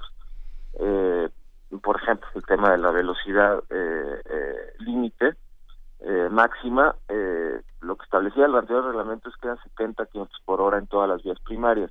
Lo que establece este reglamento es eleva de 70 a 80 en las vías de acceso controlado, en periférico, viaducto, eh, avenidas de este tipo, eh, y reducen el resto de las avenidas tipo ejes viales, este, reforma, eh, eh, bulevares a 50. Eh, entonces, son, son cambios específicos, pues se mantiene la, la velocidad en calles secundarias, en, en, cerca de escuelas y, hospitales. Entonces, digamos, son ciertos cambios que ha habido. Eh, eh, eh, entonces, que, hay que analizarlo como con mucho más detalle, porque muchos de esos ya estaban. El, tema del celular ya estaba en el reglamento. no, no fue un tema nuevo. y el tema de las multas, que, que lo que lo que pasó es es algo este bastante interesante que yo digo desde desde el ángulo de la de los que no somos gobierno, este, pues no, no terminamos de entender muy bien, pero lo que establece normalmente es un rango de, de, multas. generalmente eh, el, el máximo es el doble del mínimo. Eh, entonces no es muy clara cuál es la multa establecida este, para, para, para las infracciones. Eh, según lo que lo que escuché o escuchamos decir de la Consejería Jurídica del Gobierno del DF, se iba, se iba a imponer siempre la este, multa eh, mínima, que coincidía con lo que, en general, con lo que tiene tenía el reglamento de tránsito anterior. Eh, la, multa mínima actual es generalmente igual al del reglamento de tránsito anterior, excepto algunas cosas que, se elevan, por ejemplo, el tema del celular, que se, se eleva cuatro veces, pero son algunas, algunas cosas que se elevan. El tema es que este rango este, no me queda claro a mí, no soy experto en el, eh, en el tema de jurídico de aplicación de la ley, pero no me queda claro quién toma la decisión de entre la, la, el rango mínimo y el máximo. Le creo a la Consejería Jurídica cuando dice que, que, que, va a imponer siempre la, la, multa mínima, pero pues son palabras y no, no en el reglamento no se establecen como criterios muy claros. Y, y ahora bien, ¿qué, ¿qué, es lo que pasa entonces en el caso de estas fotomultas? que es esta controversia que se ha dado en los últimos días con la compañía Autotraffic, eh, quienes se quedarán con el 46% del pago de estas fotomultas eh, por exceso de velocidad? ¿Qué es lo que pasa ahí y con esta inconformidad tan grande? lo, lo, que yo haría es, separar el tema de reglamento de tránsito del tema del contrato de aplicación de, de, multas a través de fotomultas, ¿no? O sea, como que son dos cosas distintas eh, el, el, tema de las fotomultas, eh, creo creo que en general en todos los eh, lugares del mundo se, se usan y es una buena práctica porque además no está a criterio este, del, del, de la gente, sino que es muy claro. Este, hay una máquina que mide la velocidad esto, o, que, mide la infracción cometida y te manda una foto y, y, no hay mucha discusión, ¿no? Es, es como una, una buena práctica. Tema aquí eh, es más eh, vinculado con el contrato, que pasó un poco lo mismo con el tema de parquímetros. O sea, muchos muchos de la, los, los que criticaron el tema de parquímetros no era por el concepto de los parquímetros, que al final funcionan, sino el tema de un contrato opaco, este, sin control público, en fin, ¿no? Este, la transparencia, que es un poco la duda, pero, eh, y, y digo, yo no conozco los detalles, conozco el contrato, pero no, eh, si efectivamente el 46 o el 7% de los de los ingresos se va al, al, privado, eh, lo, lo que habría que analizar es eh, qué tanto invirtió el privado como para que se le tenga que pagar de vuelta. Y eso no lo dice el contrato, eso tendría que aclarar el gobierno de sería, sería fabuloso que aclarara qué, qué, porcentaje de ese pago eh, eh, tiene que ver con la inversión inicial puesta por el privado. O sea, porque todas las cámaras, entiendo que todas las cámaras, todo todo el, el back office, la, el personal operando, todo eso lo está pagando directamente, es una inversión inicial del, del, del, de la empresa privada, que tiene que ser pagada, por supuesto. sería interesante qué tanto es ganancia del privado qué tanto es costo de operación y qué tanto es costo de la inversión inicial. Eso no queda este claro y cuando uno ve la cifra de 46%, este, pues levanta la ceja y dice, este, pues, ¿de qué se trata? ¿Por qué tanto? Pero, insisto, habría, habría que vencer los numeritos eh, y eso sería como lo interesante que el gobierno del DF aclare, ¿no? Y, pero, y de todas maneras, sin duda suena a un gran negocio. Ah, suena, eh, suena, suena, pero pero hay que ser como, habrá que ser como justos. El tema en parquímetros, este, ¿se acuerdan? Está en 30%. Nosotros nos, nos sentamos a analizar costos de inversión inicial. Cada aparato de, de, parquímetro cuesta 10 mil dólares. Todo lo puso el, el privado directamente con, eh, digo, se endeudó. Este, hicimos un análisis aprox, digo, desde, desde sin tener los datos este, este exactos, y no pareció muy lejano del, del, de, lo, de lo justo, ¿no? Digo, insisto, usamos numeritos este, desde afuera, eh, pero, pero lo cual nos, nos hace generalmente cuando vemos este tipo de contratos eh, poner como un alto, un cuidado, en, en una de esas, en una de esas tiene sentido el número, ¿no? Entonces, para no para no tomar este, decisiones este, previas, lo que pedimos que es una buena práctica es que el gobierno aclare qué porcentaje de los de los de este pago tiene que ver con inversión inicial, pago operación y ganancia, ¿no? Que es, es, como una buena práctica, que, es en general lo que los gobiernos no hacen. Es que yo creo que ahí es, sería el, el, punto, ¿no? Y, y la, la, manera de desactivar o de neutralizar de alguna manera, Javier, esta discusión.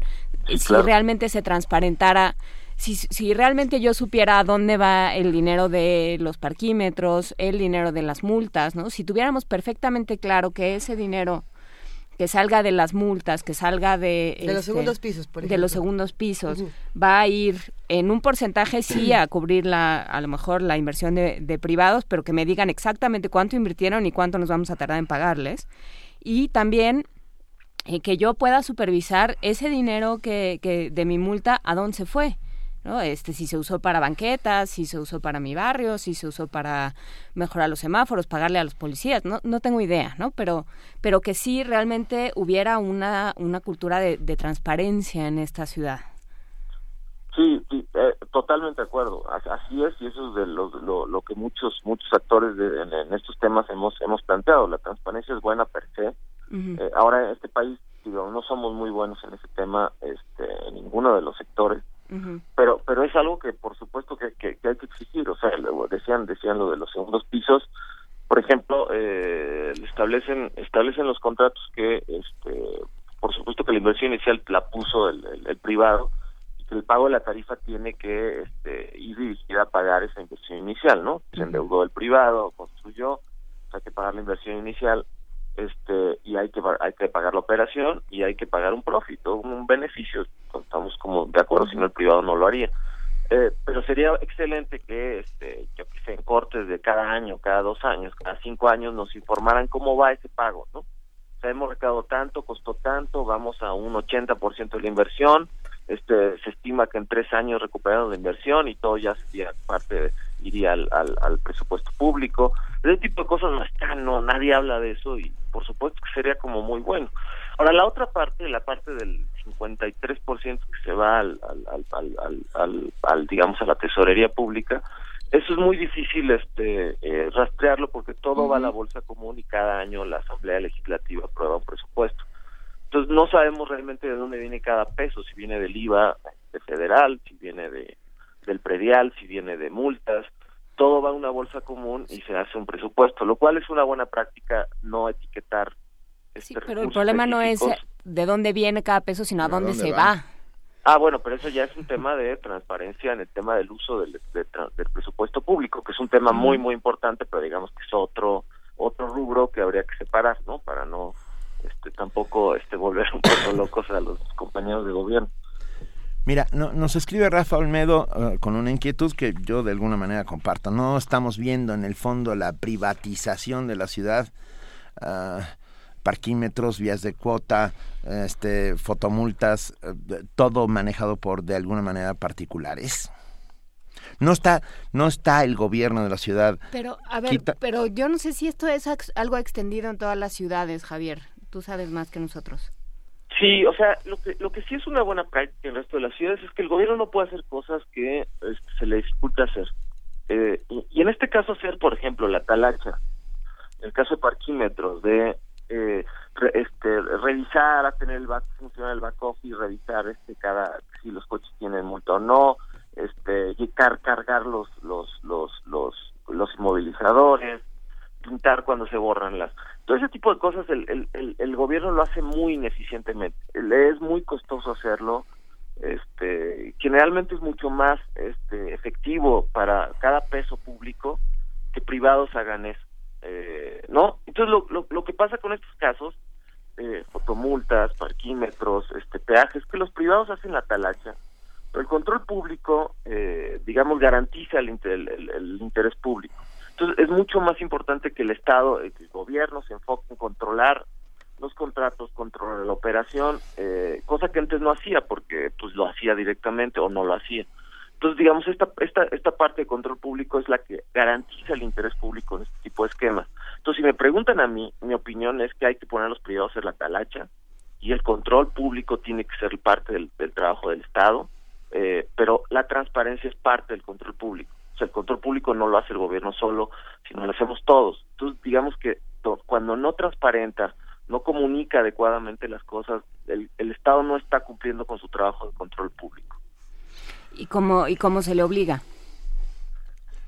Es, es difícil porque este, la ley no es como muy, muy clara, ¿no? Este, por ejemplo, en, en, este tema de, de del el contrato de, de, de, fotomultas es un contrato de adquisición de servicios. el contrato es público, pero este, por ejemplo, los anexos este, son como los temas interesantes y los datos, digamos, puntuales de operación de, de, de no son no tiene que estar como en tiempo real de manera pública. Entonces, si son públicos, uno los puede pedir, pues se complica mucho el, el, seguimiento. Un ciudadano normal no tiene tiempo, no sabe del tema, este tiene que asesorarse, es mucho tiempo y este que requiere invertir para algo que tendría el gobierno que dar de entrada. La ley no establece que tenga que, el, gobierno que, tener algún este eh, espacio en tiempo real de que un ciudadano pueda monitorearlo eh, y entonces ahí ahí es como está donde está la bronca. La información es pública pero es difícil acceder a ella no eh, eh, pero te digo es un tema de transparencia problema de transparencia en, este país en general no no es un tema específico de este sector eh, tenemos entonces, por ejemplo, el caso de las fotomultas, tenemos el caso de los parquímetros, el segundo piso, por ahí también se asomaba lo del corredor de Chapultepec. ¿Qué otros modelos como estos tenemos en, en, nuestra ciudad, Javier, donde, donde las empresas públicas se quedan con una parte para de, de, las ganancias que todos estamos poniendo? Pues digo, son temas nuevos, eh, eh, sin duda, pero por, ejemplo el, esquema de Metrobús, a diferencia del metro, digamos, es un buen, un buen eh, espacio de, reflexión sobre este tema. Metrobús es operado por privados, por empresas privadas, eh, varias empresas privadas, pero Metrobús tiene un organismo público, se llama Metrobús. Eh, cuando uno paga la tarifa, este, compra la tarjeta de Metrobús, la recarga, el dinero va a un fideicomiso este, bajo control del organismo público y el organismo público le paga a las empresas privadas este, la, la, la digamos la, el costo de operación. Eh, o lo, lo, acordaron los contratos. Este esquema es, digamos, eh, muy bueno en el sentido de que mantiene el control público sea, hay un, el organismo público recibe el dinero y le paga al privado. Si el privado no hace su chamba, o sea, si el operador de Metrobús no hace su chamba respecto, respecto a los contratos, el, el organismo público le puede pagar menos. ¿no? Entonces, digamos, hay un incentivo correcto del, del privado de hacer bien la chamba. Eh, ese tipo de modelos no se no se refleja en, en los en el tema de peajes eh, ni parquímetros ni, ni fotomultas donde de, bueno fotomultas sí este eh, pero pero nosotros dos no porque el dinero pareciera que va directo al, al privado no eh, el, eh, y, y, eso como es una mala práctica el dinero tiene que ir a, a bajo control público uh -huh. y el estado le tiene que pagar al privado si cumple con su parte no si no no. Eh, entonces es un elemento de control público muy muy importante. Eso nos ha fallado digo como país o como ciudad eh, porque requiere una requiere que el gobierno sea mucho más preciso en muchas cosas y hoy no lo es le es más fácil a los gobiernos darle todo al privado este, y reducir el control público. Eh, es más fácil, pero por supuesto socialmente más costoso y requiere que el gobierno sea mucho más este, eh, inteligente, preciso, tenga capacidad institucional, lo cual sí pasa en el caso de Metrobús, es un organismo muy fuerte, que sabe lo que está haciendo, este, se verifica cada paso que da el privado. Ese es el modelo que tendríamos que estar aplicando para todas estas cosas, ¿no? O sea, o sea un organismo público fuerte que eh, garantice, controle al privado. ¿no? Javier, si, lo, si te estoy entendiendo bien, lo que dices es el gobierno tiene que operar, no tiene que operar, pero sí tiene que administrar. Exacto, exacto, sí, sin duda. Ese sería como el, el esquema. Y la talacha, digamos, el, el, el manejar el vehículo, el, el, mantenimiento, el cambiarle los, yo qué sé, las bujías, yo qué sé que le tiene que cambiar, todo eso lo puede hacer un privado.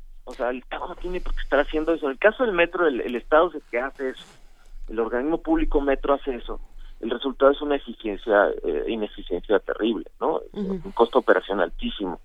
Eh, y entonces un poco ah, está en el medio, eh, como siempre todas las cosas buenas está justo en el, en el punto medio, lo que hay que hacer es encontrar ese punto medio y empujar a que la gestión pública sea de, en, en, en, este tipo de escándalo.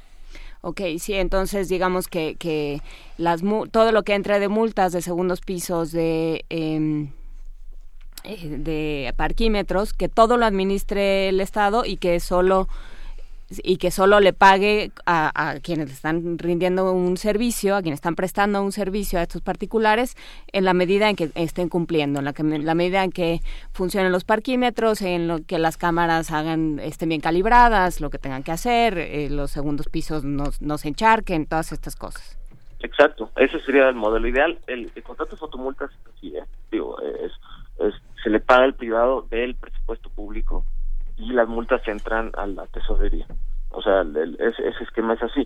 Es nuevo, digo, yo el contrato lo, lo vi hace eh, menos de un mes, entonces habría que ver como ya los detalles de, de cómo, en una vez que está funcionando bien y no lo sabemos, ¿no? Por, por eso, digo, por si las dudas, este, hay que tener como más, más y, y no más lentos en este caso porque es nuevo este pero sí, lo que sí es que hay que ir este, preguntando al gobierno que sea mucho más claro en estas cosas porque porque no lo ha sido este y es un problema en general de todos los gobiernos tiene una comunicación terrible no uh -huh. y a veces cosas buenas este no tiene una comunicación y una corrupción malas. terribles no solo sí pero sí pero uno nunca sabe cuándo si es corrupción, cuándo es mala leche y cuándo uh -huh. es, es, es, un error o cuándo está bien y, y, y, somos injustos. Como no uno lo sabe uno, pues entonces dice, este, pues, no, ojalá, este, pues parejo, ¿no? Pero, uh -huh. pero digamos, hay que ser justos, hay que pedirle al gobierno información este procesable y entendible, ¿no? Okay. Tampoco se vale que nos mande yeah. entonces este cuatro cajas de de, de, de, de, papel este impreso a nuestra casa, pues eso yeah. qué, ¿no? O sea, no tengo tiempo ni para ni le entiendo. Entonces la, la, la, información también tiene que ser procesable, fácilmente entendible, ¿no? Sí, y, y que gobierne, ¿no? Hay sí, que pedirle al gobierno que gobierne. Este, muchas gracias, Javier Treviño. Eh, no, ¿de, de qué? De, ah, el Instituto de Políticas para el Transporte y el Desarrollo, uh -huh. ITDP. Luego nos contarás algún día algún modelo que funcione de este tipo en el mundo, que seguramente existirá, supongo que, y que funciona bien y que el transporte, lo que nos hace falta, tenemos una enorme carencia de transporte público, ¿no? que, que ha generado todo esto, una, una enorme cantidad de autos particulares utilizados subutilizados, ¿no? O sea, por una persona cuando etcétera, etcétera. Esperemos que muy pronto tenemos que seguir hablando de esto porque va a dar para mucho. Sí, no, no, con, con todo gusto, con todo gusto. Ok, muchas gracias. Hasta luego. Gracias, hasta luego. Primer movimiento. La vida en otro sentido.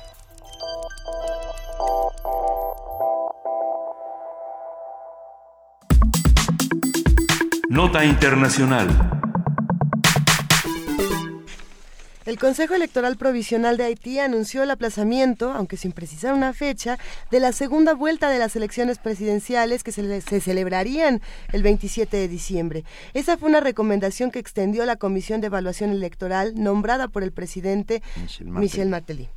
En un comunicado publicado en la web oficial de la institución, el CEP informa al público en general, los partidos políticos y candidatos en particular, que las elecciones locales, parciales, parlamentarias y presidenciales convocadas para el 27 de diciembre de 2015 quedarían aplazadas. El Senado haitiano, actualmente formado por 10 senadores, pidió a Martelly suspender el actual proceso electoral ante el clima de crispación política que vive el país y ante las constantes denuncias de fraude expresadas por la oposición haitiana. La petición desató recurrentes protestas convocadas para denunciar la manipulación de las elecciones en la primera ronda de las presidenciales celebradas el pasado 25 de octubre. Y bueno, sobre la situación actual en Haití y los hechos que han llevado a cancelar estas elecciones presidenciales, vamos a platicar esta mañana con la doctora Margarita Vargas, ella es investigadora del Centro de Investigaciones sobre América y el Caribe de la UNAM. Muy buenos días, Margarita, ¿cómo estás? Gracias por acompañarnos esta mañana.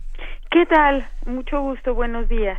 Buenos días. A ver, ¿qué, qué sucede? Hola, Margarita Vargas. ¿Qué sucede hoy, hoy por hoy en Haití? Bueno, lo, lo que sucede en Haití es um, como el resultado de un proceso muy largo sí. eh, de pobreza económica uh -huh. agravada por el sismo del 2010 y un proceso también donde muchos partidos políticos, muchos hablo de 54, participan en unas elecciones presidenciales y en unas elecciones legislativas. Uh -huh. Y con, con algunos huecos, digamos, en el poder. El Senado no está funcionando regularmente, debe tener 30 miembros, solamente tiene 10. Y desde enero de 2015, eh, digamos, la Cámara de Diputados está vacía. Entonces, esto es resultado también de un proceso donde hay un vacío de poder, digamos, que se trata de saldar con estas elecciones presidenciales y luego legislativas y municipales. Desde luego en un proceso eh, donde hay participación, como decía, de muchos partidos políticos, lo cual funciona como como un agente en lugar de cohesionador, como desintegrador, porque son demasiados, y también en un marco de desempleo muy alto, de pobreza muy alta, y desde luego de prácticas de corrupción. Entonces es un panorama claro. bastante complicado donde estas elecciones, a pesar de una participación, digamos, no mayoritaria, pero sí entusiasta de la población haitiana, pues tienen muchas irregularidades.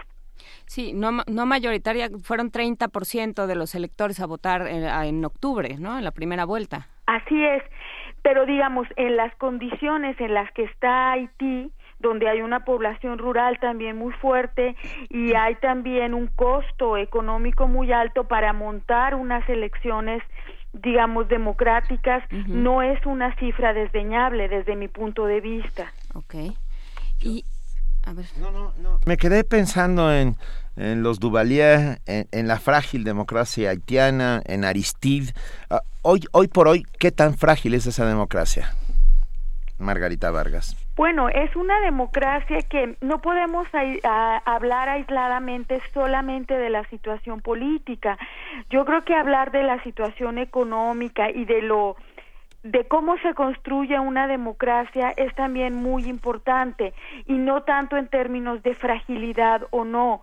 Digamos, en un país como Haití, construir esa democracia es realmente un proceso complejo y de un alto costo no solamente económico sino social porque hay un trasfondo eh, de pobreza, de desempleo muy grave, si donde las prioridades pues eh, para la gente son comer, vivir, no no tanto votar, aunque sí es muy importante la construcción precisamente de esa democracia. Entonces, yo lo vería más bien en esos términos, o sea, cómo construir un país más sano económicamente con una mayor eh, distribución de la riqueza y, y, que pueda dar las condiciones precisamente para construir esa ese entorno democrático que sí efectivamente en este momento está muy fragmentado.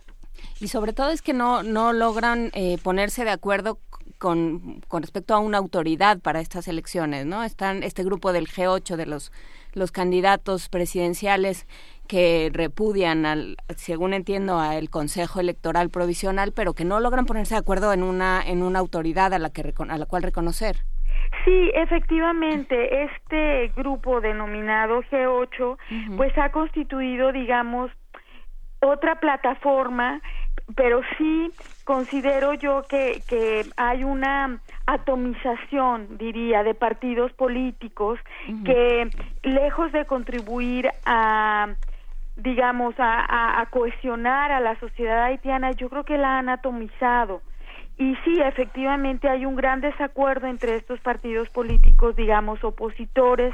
Entre ellos está el partido del expresidente René Preval y el partido del expresidente Jean-Bertrand Aristide. Eh, que, que bueno, que han formado prácticamente una coalición alterna donde ya han designado un posible presidente que sería Jude Celestin, que es el segundo uh -huh, uh -huh. ahora en los comicios y bueno un primer ministro en fin. Entonces yo creo que bueno si bien es cierto es importante también hacer una oposición debería de ser también una oposición más más alternativa realmente con una propuesta eh, política y económica más sólida para Haití, no, no tanto en términos de a quién van a designar como primer ministro o, como presidente, ¿no? Sino más bien una alternativa política y económica más sólida que realmente sea una alternativa a la posición, digamos, que está ahora en el gobierno. Esa yo no la veo es sólidamente constituida. Eh, ¿Quién tendría que ponerse de acuerdo? ¿Cuáles son los actores que realmente, digo, más allá de todas estas opciones políticas que aparentemente se neutralizan unas a las otras, uh -huh. ¿quién podría eh, poner en orden Haití? Bueno, yo creo que quienes podrían poner en orden Haití son los propios haitianos. Es decir, pensar más en términos de un país que se tiene que reconstruir política y económicamente que en una que en una, digamos, opción política y en ese sentido tendrían que construir un consenso, no solamente el G8, sino también el partido que está ahora en el gobierno, conjuntamente con otras fuerzas que no están en, en, en, el G8, por ejemplo, la Balaz ¿no? Que es un partido en este momento oposicionista, uh -huh. pero que tiene una eh, gran tradición y popularidad en el medio rural haitiano. Entonces yo pienso que tendrían que ser los propios haitianos los que tendrían que abandonar esta posición, eh, digamos, oposicionista solamente y construir ellos mismos consensos y acuerdos entre los diferentes partidos políticos, incluido el que ahora gobierna, sin polarizar tanto las posiciones oposición, oficialismo.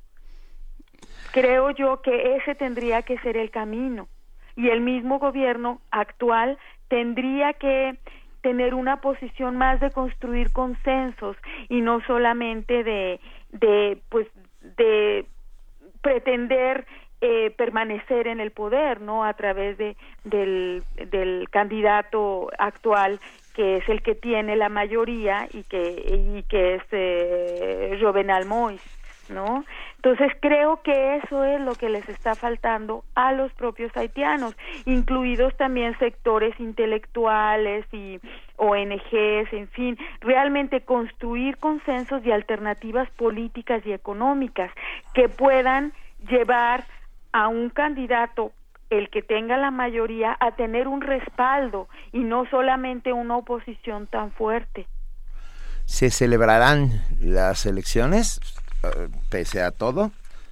Yo creo que sí se celebrarán. La misma Comisión Electoral Provisional ha dicho que es muy difícil para el 17 de enero, la fecha que había anunciado el, el presidente, ¿no? Martelly yo creo que se tienen que celebrar. Es que no hay otra, quizá el 17 de enero no, pero sí tiene que ser antes del 7 de febrero. No hay otra alternativa para Haití si quiere continuar en el rumbo eh, democrático. ¿Qué, es lo que pasaría eh, en el caso de que no se celebraran las elecciones eh, en las próximas fechas? Antes del 7 de enero, que, del 7 de, febrero, que es cuando entra el, próximo presidente. bueno, lo que sucedería es que desde luego tendrían que llamar a una reunión extraordinaria del Senado. El presidente tendrían que ver si el presidente actual Martelly puede continuar provisionalmente o es que el Senado nombraría un presidente provisional y, bueno, en tanto que no se celebraran las elecciones eh, por la vía democrática. Aquí el peligro es que la oposición eh, pues ha realizado muchas manifestaciones, eh, tiene algunos tienen un discurso muy virulento, ha habido muertos, ha habido heridos y el peligro es justamente ese que pudiera desencadenar en, en, digamos en un proceso muy violento eh, donde no hay un acuerdo entre las fuerzas políticas, no solamente opositoras, sino entre las fuerzas políticas y haya un caos eh, eh, político. ¿La violencia se instala donde hay vacíos de poder? Sí, sí, eso yo creo que, que, que, sucede y en el caso de Haití es un dato muy recurrente en su historia. Por eso yo creo que las elecciones se tienen que, que realizar necesariamente. Y bueno, y que los partidos políticos tendrán que acatar el resultado de esas elecciones, sea el que sea. Ahora ya nada más quedan dos candidatos, pero tendrían que también formular propuestas con cualquiera de estos dos candidatos para integrarse al gobierno que, que resulte eh, vencedor. Yo creo que es la única forma de construir realmente consensos en Haití. Y, los y el, el, el partido ganador tendría que tener consciente también que tiene que gobernar con las fuerzas opositoras también, aunque no sean ganadoras. Claro, sí, no, no hay otra manera. ¿Y, qué papel juega Estados Unidos, que tiene este, esta coordinación especial para Haití en el Departamento de Estado, que encabeza Kenneth Merten, que fue embajador en Haití? ¿Cuál es el, el, papel que está jugando Estados Unidos? Bueno, eh, o sea, desde luego yo creo que el gobierno de los Estados Unidos ha estado interesado en Haití desde hace mucho tiempo, pero es al propio gobierno de Estados Unidos al que más le interesa tener un presidente democráticamente elegido y que pueda tener cierto consenso en Haití, porque, insisto, es la única vía en que mm, la violencia no se desate, en que Haití no caiga en un caos y en un vacío político que para el propio gobierno de los Estados Unidos yo creo que actualmente no es conveniente porque eso digamos implicaría eh, pues eh, reforzar medidas de seguridad la propia ONU eh, eso eso mismo provocaría un éxodo, éxodo más profundo de haitianos hacia los Estados Unidos que yo creo que actualmente al propio gobierno de Estados Unidos no es lo más conveniente. Entonces yo creo que sería el mismo gobierno de Estados Unidos el que tendría que apoyar la, unas elecciones democráticas, o sea, sus mismas eh, sus mismos intereses económicos podrían peligrar en el caso de un vacío político tan fuerte. Entonces yo creo que el interés de los Estados Unidos sigue presente del gobierno de Estados Unidos en Haití desde un punto de vista político y económico, pero que actualmente su política eh, se verá más bien reflejada en el reforzamiento de las instituciones democráticas.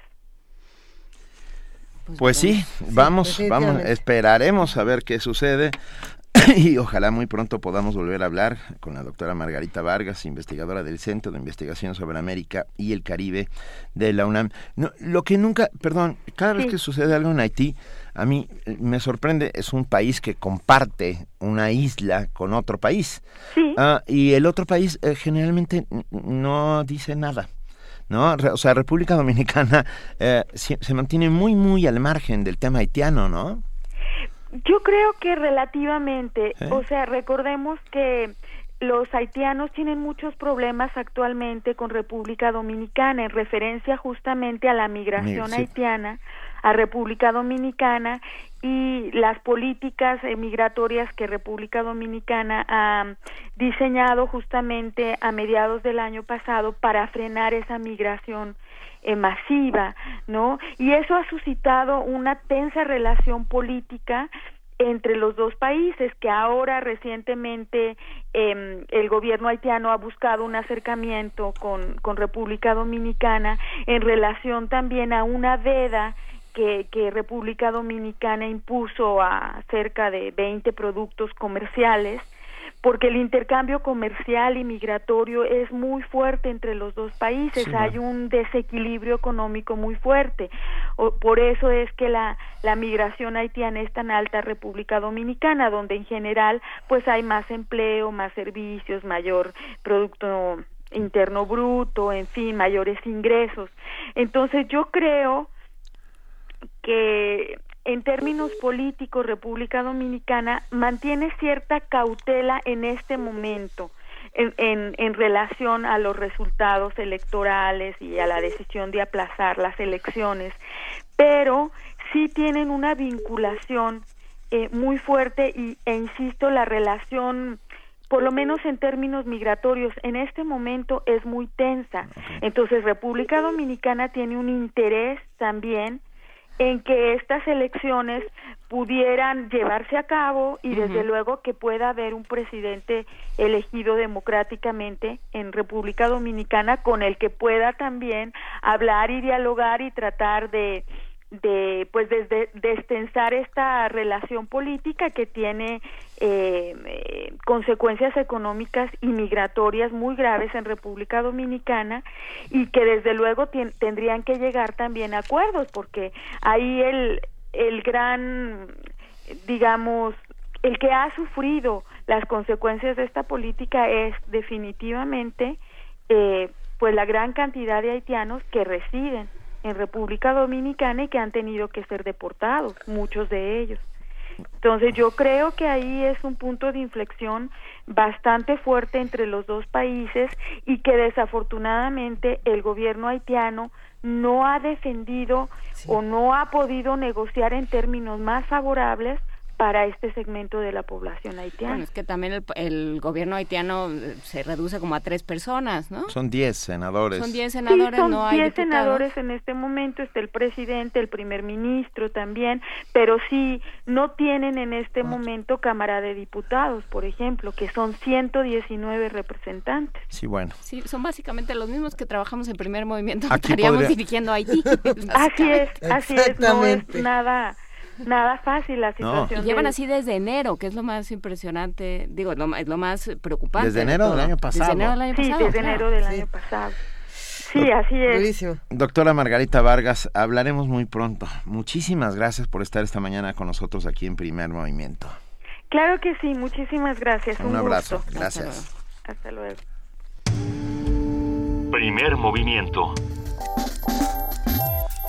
La vida en otro sentido.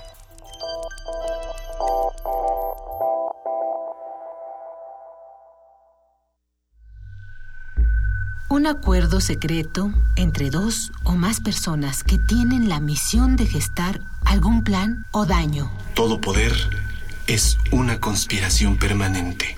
Honoré de Balzac. La tesis novena sobre... La locura es una desgracia personal. El filósofo alemán, pero es un asunto público. Solía decir todo el Así fue Viaja por míticos lugares y vuelve a momentos clave en la historia, recordando a grandes filósofos en... Conspiraciones. Programa de disertaciones filosóficas sobre temas históricos y culturales. Acompáñanos en un viaje a través del tiempo con la guía de Otto Cázares. Lunes y miércoles a las 2.15 de la tarde. Retransmisión martes y jueves a las 10 de la mañana. Por el 96.1 de FM. Radio UNAM. Habla Andrés Manuel López Obrador. No quieren que se escuche mi voz ni que aparezca en la televisión, me quieren borrar. Mientras tanto les informo que los políticos tranzas se roban 500 mil millones de pesos cada año. Ya compraron un avión presidencial de lujo para 280 pasajeros. No lo tiene ni Obama. Cuesta 7.500 millones de pesos. En 2018 lo vamos a vender. No puede haber gobierno rico con pueblo pobre. Sin corrupción, sin privilegios, habrá trabajo y bienestar. Morena es la esperanza de México. RTC y Conaculta te invitan a conocer México es Cultura, la plataforma de Conaculta para la difusión de diversas actividades de cine, danza, teatro, música, entre otras. Se trata de una cartelera nacional que puedes consultar en español o en inglés, una línea telefónica gratuita 01800 Cultura y aplicaciones para dispositivos móviles. Para más información, consulta www.mexicoescultura.com. Conversar, escuchar, transformar. En la calle el acoso. Si unos y otras nos pusiéramos en el lugar de la otra persona, seguramente podríamos acompañarnos y cuidarnos más, más solidaria y más lúdicamente. Aquí estamos otra vez. Aquí estamos para seguir hablando sobre las temáticas de género. Es necesario, es urgente, es indispensable para todas y todos. Dicen por ahí que la gente privilegiada jamás se da cuenta de las injusticias. Un grupo nace sin poder y el otro grupo nace con poder y eso determina todas las relaciones sociales que vas a hacer en tu vida. Las mujeres mayores creo que enfrentan muchos más problemas. Porque... Tejiendo Género, tercera temporada. Escúchanos a las 13.30 horas por el 96.1 de FM. 15 minutos diarios de lunes a viernes. Invitan el Instituto Nacional de las Mujeres, el Programa Universitario de Estudios de Género y Radio UNAM. Porque solo a través de la equidad podremos construir una sociedad más justa.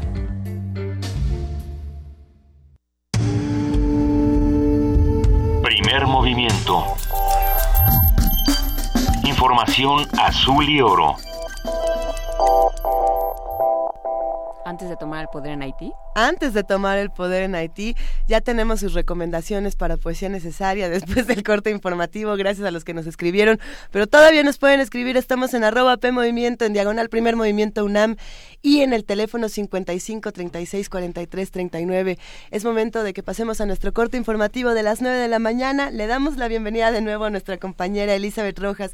Bienvenida, Elizabeth. Gracias, Luisa Juana Inés. Buenos días, buenos días de nuevo. Buen día.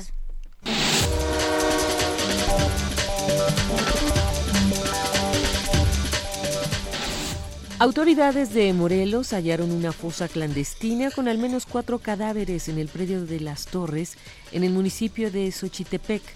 Este hallazgo se dio durante las investigaciones por el asesinato de la alcaldesa de Temisco, Gisela Mota. Informes extraoficiales apuntan a que uno de los cuerpos pertenece a un policía ministerial de Guerrero reportado como desaparecido. El senador del PRD, Miguel Barbosa, consideró que el mando único es una medida insuficiente pues se requiere mayor participación del gobierno federal. Al ser entrevistado, el senador pidió la aprobación de una estrategia a nivel nacional. En Morelos, el gobernador eh, acordó la, el mando único en 14 o 15 municipios.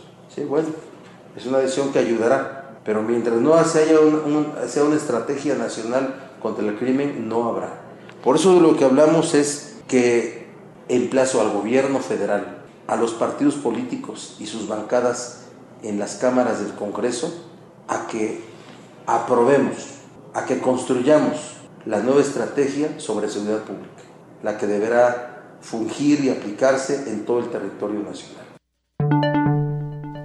El presunto integrante de los Queenies, grupo financiero del cártel Jalisco Nueva Generación, Elvis González Valencia, fue puesto a disposición de la Subprocuraduría especializada en investigación de delincuencia organizada y trasladado a la Ciudad de México.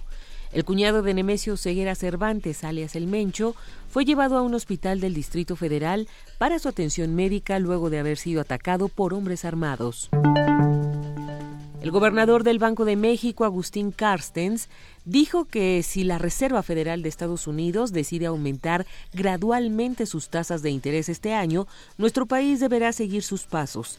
En entrevista radiofónica explicó que a pesar de que hay nubarrones para la economía, como los bajos precios del petróleo, México podría crecer apoyándose en la recuperación de Estados Unidos. Cabe recordar que el Banco Central tiene un pronóstico de crecimiento para la economía local de un rango de 2.5% a un 3.5% en 2016. El Sistema Estatal de Protección Civil de Chiapas emitió la alerta verde en las zonas de Tulijá, norte, de los bosques, Mezcalapa y Maya por pronóstico de lluvias muy fuertes. Mediante un reporte, el organismo precisó que la masa de aire que impulsa al Frente Frío número 24 favorece condiciones para lluvia en Chiapas, Tabasco y Oaxaca, además de viento en el norte y noreste en Tabasco. El Tribunal de lo Contencioso Administrativo aseguró que está preparado para atender las inconformidades ciudadanas que surjan ante el nuevo reglamento de tránsito y en caso de que la autoridad aplique mal la norma, las sanciones serán anuladas. La presidenta del Tribunal de lo Contencioso Administrativo, Yasmín Esquivel Moza, informó que los ciudadanos que necesiten orientación para impugnar sus multas podrán dirigirse al área de Defensoría Jurídica. La funcionaria expresó que están listos para recibir y atender todas las demandas. Sin embargo, aseguró que aún no han recibido ninguna queja. Explicó que hay pocas inconformidades porque los ciudadanos desconocen la existencia de este organismo. Los inconformes tendrán 15 días hábiles después de expedida la sanción para impugnarla. El proceso dura de dos a tres meses y el fallo es inapelable. En información internacional, el senador demócrata de Nueva Jersey, Bob Menéndez, hizo un llamado al presidente Barack Obama para que sean impuestas sanciones adicionales y evitar que el presidente venezolano, Nicolás Maduro, desconozca la mayoría calificada de la Asamblea Nacional obtenida por la oposición. A través de una carta enviada este lunes, Menéndez señala que el gobierno venezolano debe ser excluido de organismos internacionales y pidió que la Organización de Estados Americanos siga de cerca la instalación de una nueva asamblea. Hasta el momento ni la Casa Blanca ni la Embajada venezolana han emitido algún comentario al respecto. Filippo Grandi toma las riendas del ACNUR. Filippo Grandi, un funcionario de la ONU con experiencia en asuntos políticos y de refugiados en Oriente Medio, África y Asia, asumió el primero de enero su nuevo cargo como alto comisionado de Naciones Unidas para los Refugiados, ACNUR, sustituyendo a Antonio Guterres, cuyos diez años al frente de la agencia concluyeron la semana pasada. El nuevo alto comisionado toma las riendas de ACNUR en un momento muy complicado, con desafíos sin precedentes, el número de desplazados en todo el mundo obligados a huir de guerras y persecución se acerca a los 60 millones de personas, niveles que no se habían visto desde la Segunda Guerra Mundial. Otros retos incluyen la alarmante escasez de fondos, la prolongación de los exilios en el extranjero y la mayor politización de los temas relativos a los refugiados en muchos países. Sin embargo, Grandi aseguró en un comunicado de prensa que espera que con la colaboración de los gobiernos, la sociedad civil y otros aliados logrará mejorar las condiciones de vida de millones de refugiados, desplazados y apátridas. El italiano Grandi, de 58 años, tiene una carrera de más de 30 años en el campo de las relaciones internacionales, 27 de ellos con Naciones Unidas. Al frente de ACNUR, Grandi dirigirá un equipo de unas 9.700 personas en 126 países, muchas de ellas operando en emergencias humanitarias y muy cerca de regiones en conflicto. Carlota Fluxa, Naciones Unidas, Nueva York. Grupo de más de 100 hombres armados ocuparon desde el pasado sábado un refugio de montaña del Servicio de Protección de la Naturaleza de Estados Unidos en Burns, Oregon. Entre sus demandas está el que se abra la región a la explotación maderera, que se permita el uso de motonieves en ella y evitar que sean encarcelados dos ganaderos acusados de provocar un incendio. Al parecer, el líder de este grupo es Emon Bundy, hijo del ranchero de Nevada, Steven Bundy, quien en 2014 se rebeló contra el Estado cuando le prohibieron que sus vacas pastaran en terrenos privados.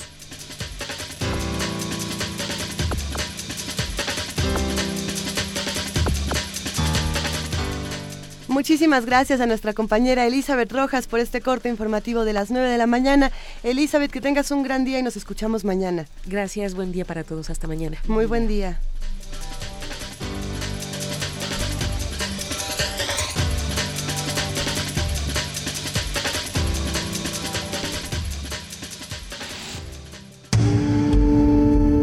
Primer movimiento.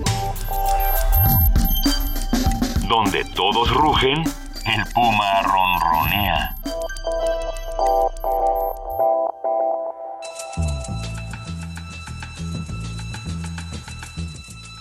Es hora de poesía necesaria.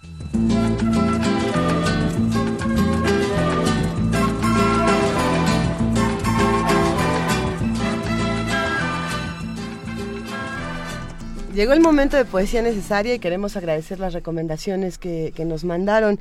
Tenemos aquí la recomendación de Lenny Saturno que nos dice, feliz año, gracias a todos los que hacen posible el primer movimiento, por su entusiasmo, por su alegría, por su pasión que nos contagian todos los días. Y nos dice que tiene un poema para la sección de poesía necesaria del maravilloso, compartimos, Reiner María Rilke. Leer a hace, Rilke. Hace es- frío. Hace frío. Ah, Rilke. Rilke. Rilke incendia. ¿Eh? Rilke es fuego, Rilke es posiblemente una de las mejores voces de la poesía en general. Y, vamos a compartir dos poemas, el que nos, nos recomienda Lenny Saturno y otro llamado Canción de Amor. Temo mucho la palabra de los hombres. Lo dicen todo tan claro. Esto significa perro y aquello casa. Y aquí está el principio y allá el final. Me asusta también su sentido, su juego con el escarnio. Ellos lo saben todo, lo que fue y lo que será.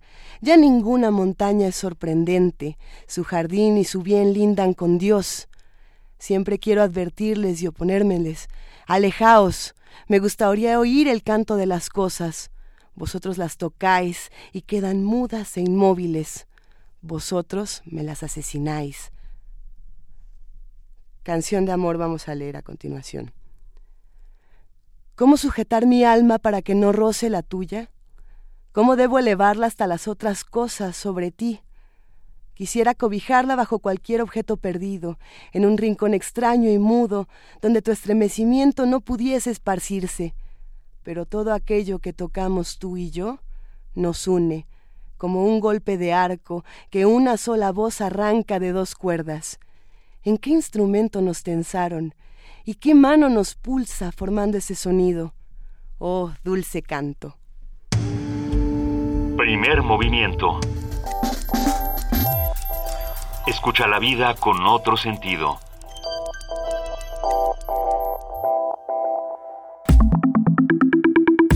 La mesa del día. Vamos ahora a nuestra mesa del día, vamos a hablar del mito de los Reyes Magos, como lo platicábamos eh, hace, hace unos momentos. Sí, eh, el año pasado hablábamos con Nacho Padilla, cuando estábamos pasando de 2014 a 2015, hablábamos de, de- de los mitos de la Navidad y salió por ahí el Krampus. Y este año, este 2016, arrancamos precisamente hablando con Nacho Padilla del mito de los Reyes Magos. Ahora sí que para, para arrancar con muchísimo gusto y para seguir hablando de, de, de dónde salen estos mitos, en dónde están fundados. Jesús nació en Belén, un pueblo de la región de Judea durante el reinado de Herodes. Unos magos que venían de Oriente llegaron a Jerusalén preguntando ¿Dónde está el rey de los judíos recién nacido? Porque hemos visto su estrella en el Oriente y venimos a adorarlo. Los conocemos hoy como los tres Reyes Magos, y aunque se han vuelto unos de los personajes más populares de la Biblia, lo cierto es que esta dice muy poco de ellos. En el Evangelio, según Mateo, se menciona que viajaron desde una tierra desconocida hacia Belén, llevaron regalos para el niño Jesús y luego se marcharon. No se dice a dónde. A pesar de que se les conoce con los nombres de Melchor, Gaspar y Baltasar, en la Biblia ni siquiera se dice que eran tres. Eso se supone porque se menciona que llevaron tres obsequios a Jesús. Ustedes lo recordarán, incienso, oro y mirra. Ya Ah, estábamos levantando la mano sí. para decirlo, sí. Mi Ramis. Tampoco se sabe si realmente fueron reyes. Se les da el apelativo porque en el Apocalipsis así se los llama. Lo que sí dice es que eran magos, palabra que tiene su origen en el antiguo pueblo oriental medo. Los medos desarrollaron un pensamiento filosófico político que aún está vigente en el mazdeísmo. Los magos eran los sacerdotes del mazdeísmo. Creían en la venida del Mesías, cuyo nacimiento sería anunciado por una estrella, lo que coincide con los relatos de la Biblia.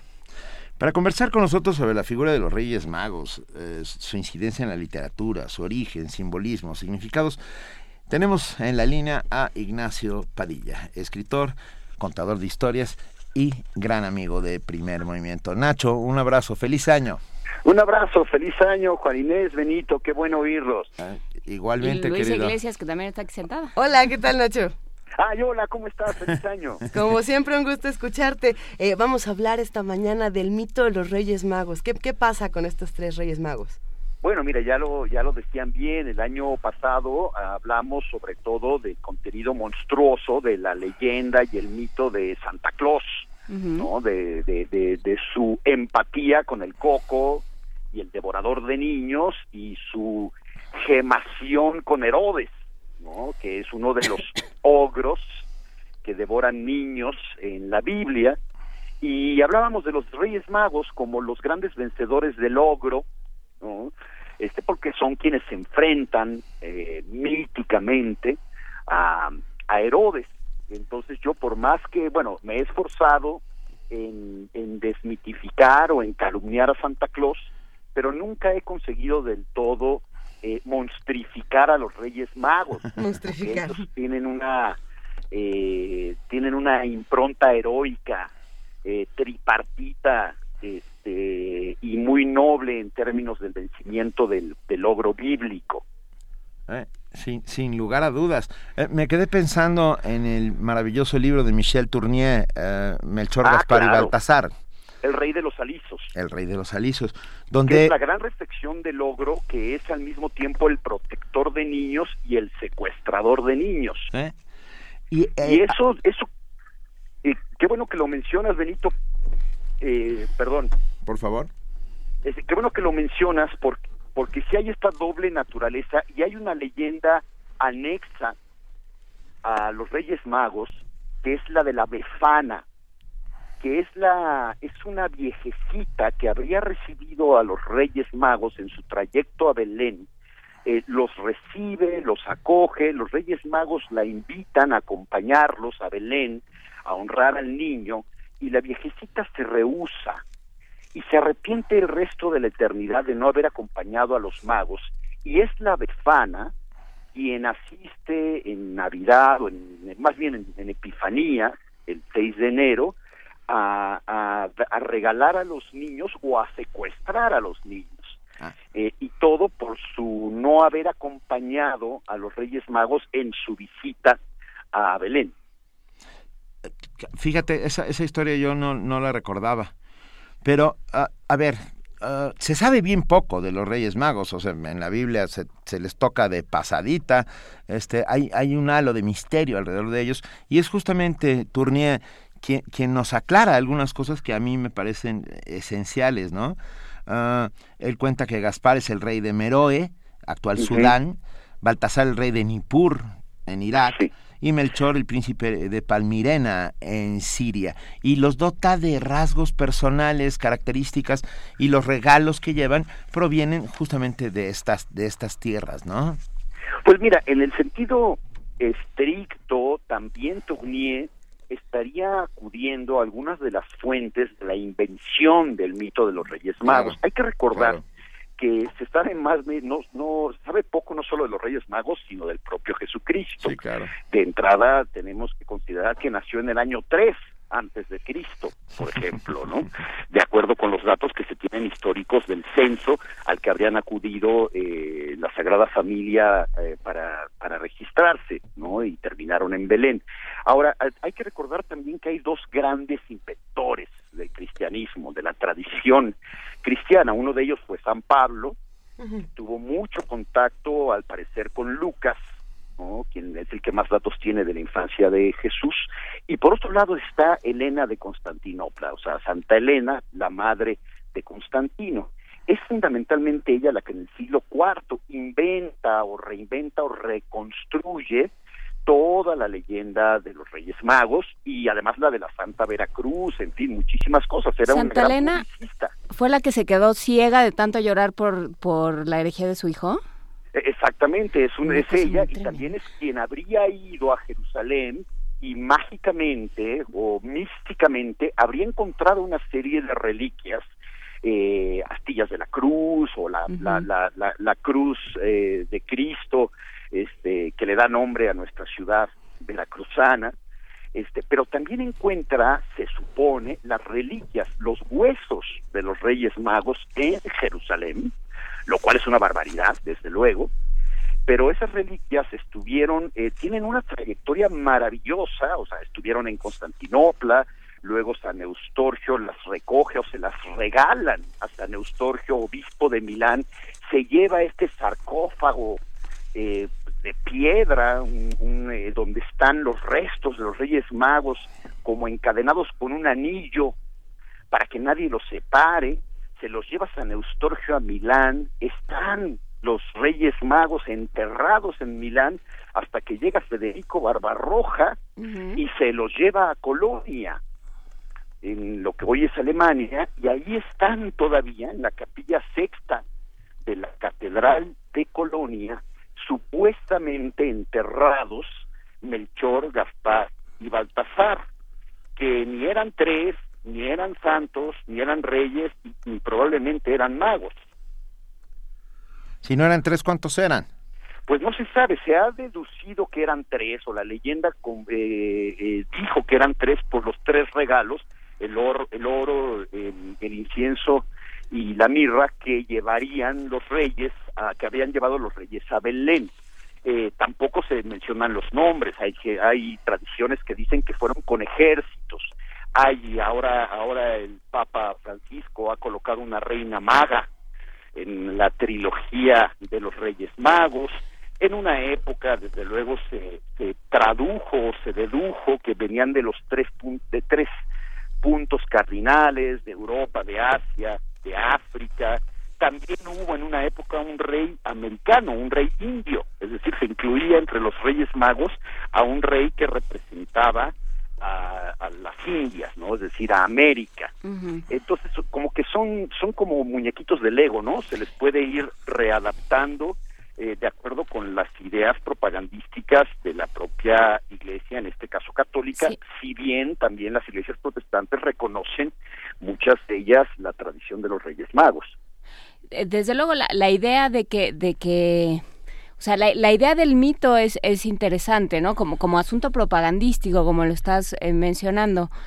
Eh, Ignacio, la, la, idea de que vienen de, de todos lados, ¿no? los que más saben se, se, humillan. Hay siempre esta idea de quien de quien deja de lado sus sus méritos para postrarse frente al Redentor, ¿no? Esa es como la, la idea central de todo este mito de, del Evangelio. Sí, hay un elemento fáustico, desde luego, de los sabios, los, los magai, que en realidad serían los maestros, los líderes, pero originalmente sobre todo representan el paganismo que se somete al mensaje neocristiano o paleocristiano. La tradición en realidad eh, quiere que sean magos de Oriente y eso sí lo dice el Evangelio de Mateo. Eh, y de Oriente vinculado sobre todo con Babilonia, en la época de, es, la némesis demoníaca del pueblo judío, este que ha sido cautivo en Babilonia y representa Babel, Babilonia representa la tierra del paganismo y del demonio. Estos tres reyes se habrían sometido, ¿no? como una especie de exorcismo en la Epifanía, se habían sometido al mensaje divino y es así como de alguna manera se le da el mensaje al propio judaísmo de que el mensaje de, de, ese niño que acaba de nacer es para todo el mundo y que también incluye a los babilonios y a los orientales y a ese paganismo eh, casi satánico de acuerdo con la lectura judeocristiana de las tierras de Oriente. Eh, hay un evangelio apócrifo bellísimo que es el de Tomás, que cuenta que el apóstol Tomás el gemelo habría regresado a Oriente y, ahí conoció a estos tres ancianos que alguna vez habían rendido homenaje al niño Jesús y los nombra obispos. Y esos tres reyes, eh, que son los señores de las tierras de Oriente, especialmente de Saba, este, le, mm, pues le dejan en herencia a un personaje maravilloso también de la leyenda que es el Preste Juan.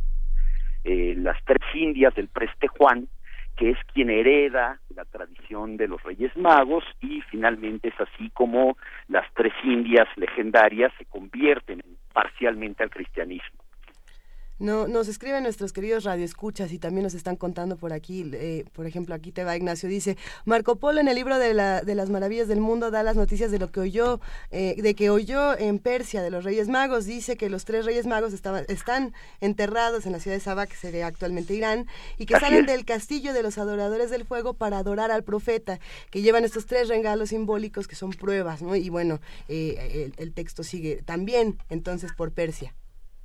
Sí, Sí, así es. En realidad Marco Polo, el milione de Marco Polo es de es del siglo del siglo XIV eh, y ya no estarían enterrados en aquella época los Reyes Magos, si bien Marco Polo les da nombre y los hace persas, en realidad serían medos, Medos. este y ya para entonces los los las reliquias, los huesos de los Reyes Magos estarían siendo robadas en ese momento por Federico Barbarroja o unos siglos antes por Federico Bar- Barbarroja y estaban en Colonia, en la catedral de Colonia. Lo curioso es que cuando la- los aviones de la Royal Air Force bombardearon la hermosísima catedral de Colonia, eh, destruyeron la catedral, que ha sido bellamente reconstruida, pero los habitantes de Colonia se llevaron los huesos de los Reyes Magos y los escondieron en una mina de carbón en Westfalia y una vez reconstruida en la Catedral de Colonia los regresaron y cualquiera de nuestros radioescuchas puede ir a cuando guste peregrinar a visitar esa esa tumba ese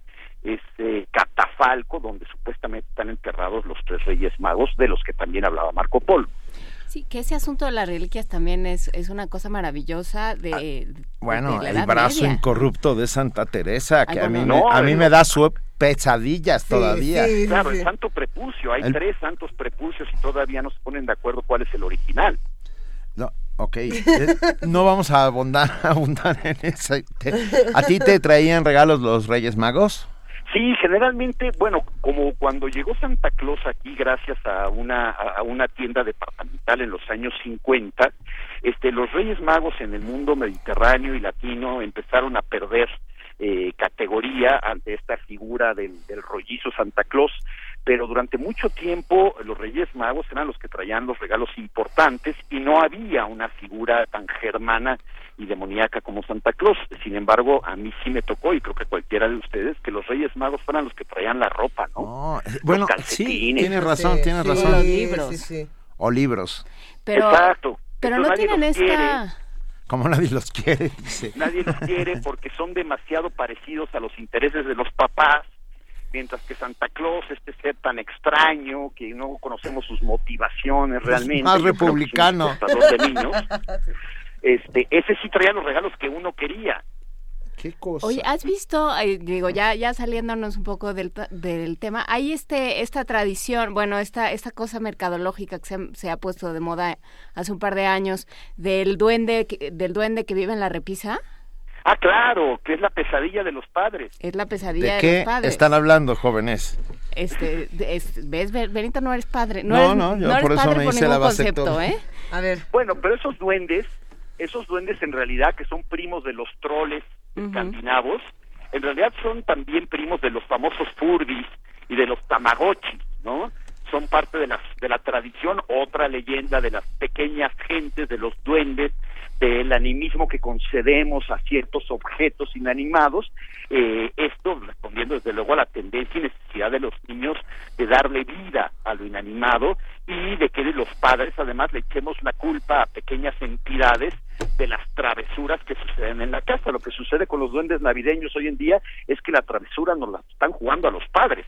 Tú compras en una tienda departamental o en donde tú Me está mirando a un- los ojos. Te estoy explicando, Benito. A ver, a ver, Tú compras un, un muñequito de un gnomo Ajá, y vive en tu casa. sí, Vive en tu casa cuando no le tiene que chambear al señor Santa Claus. ok. Esa es la Así idea. ¿no?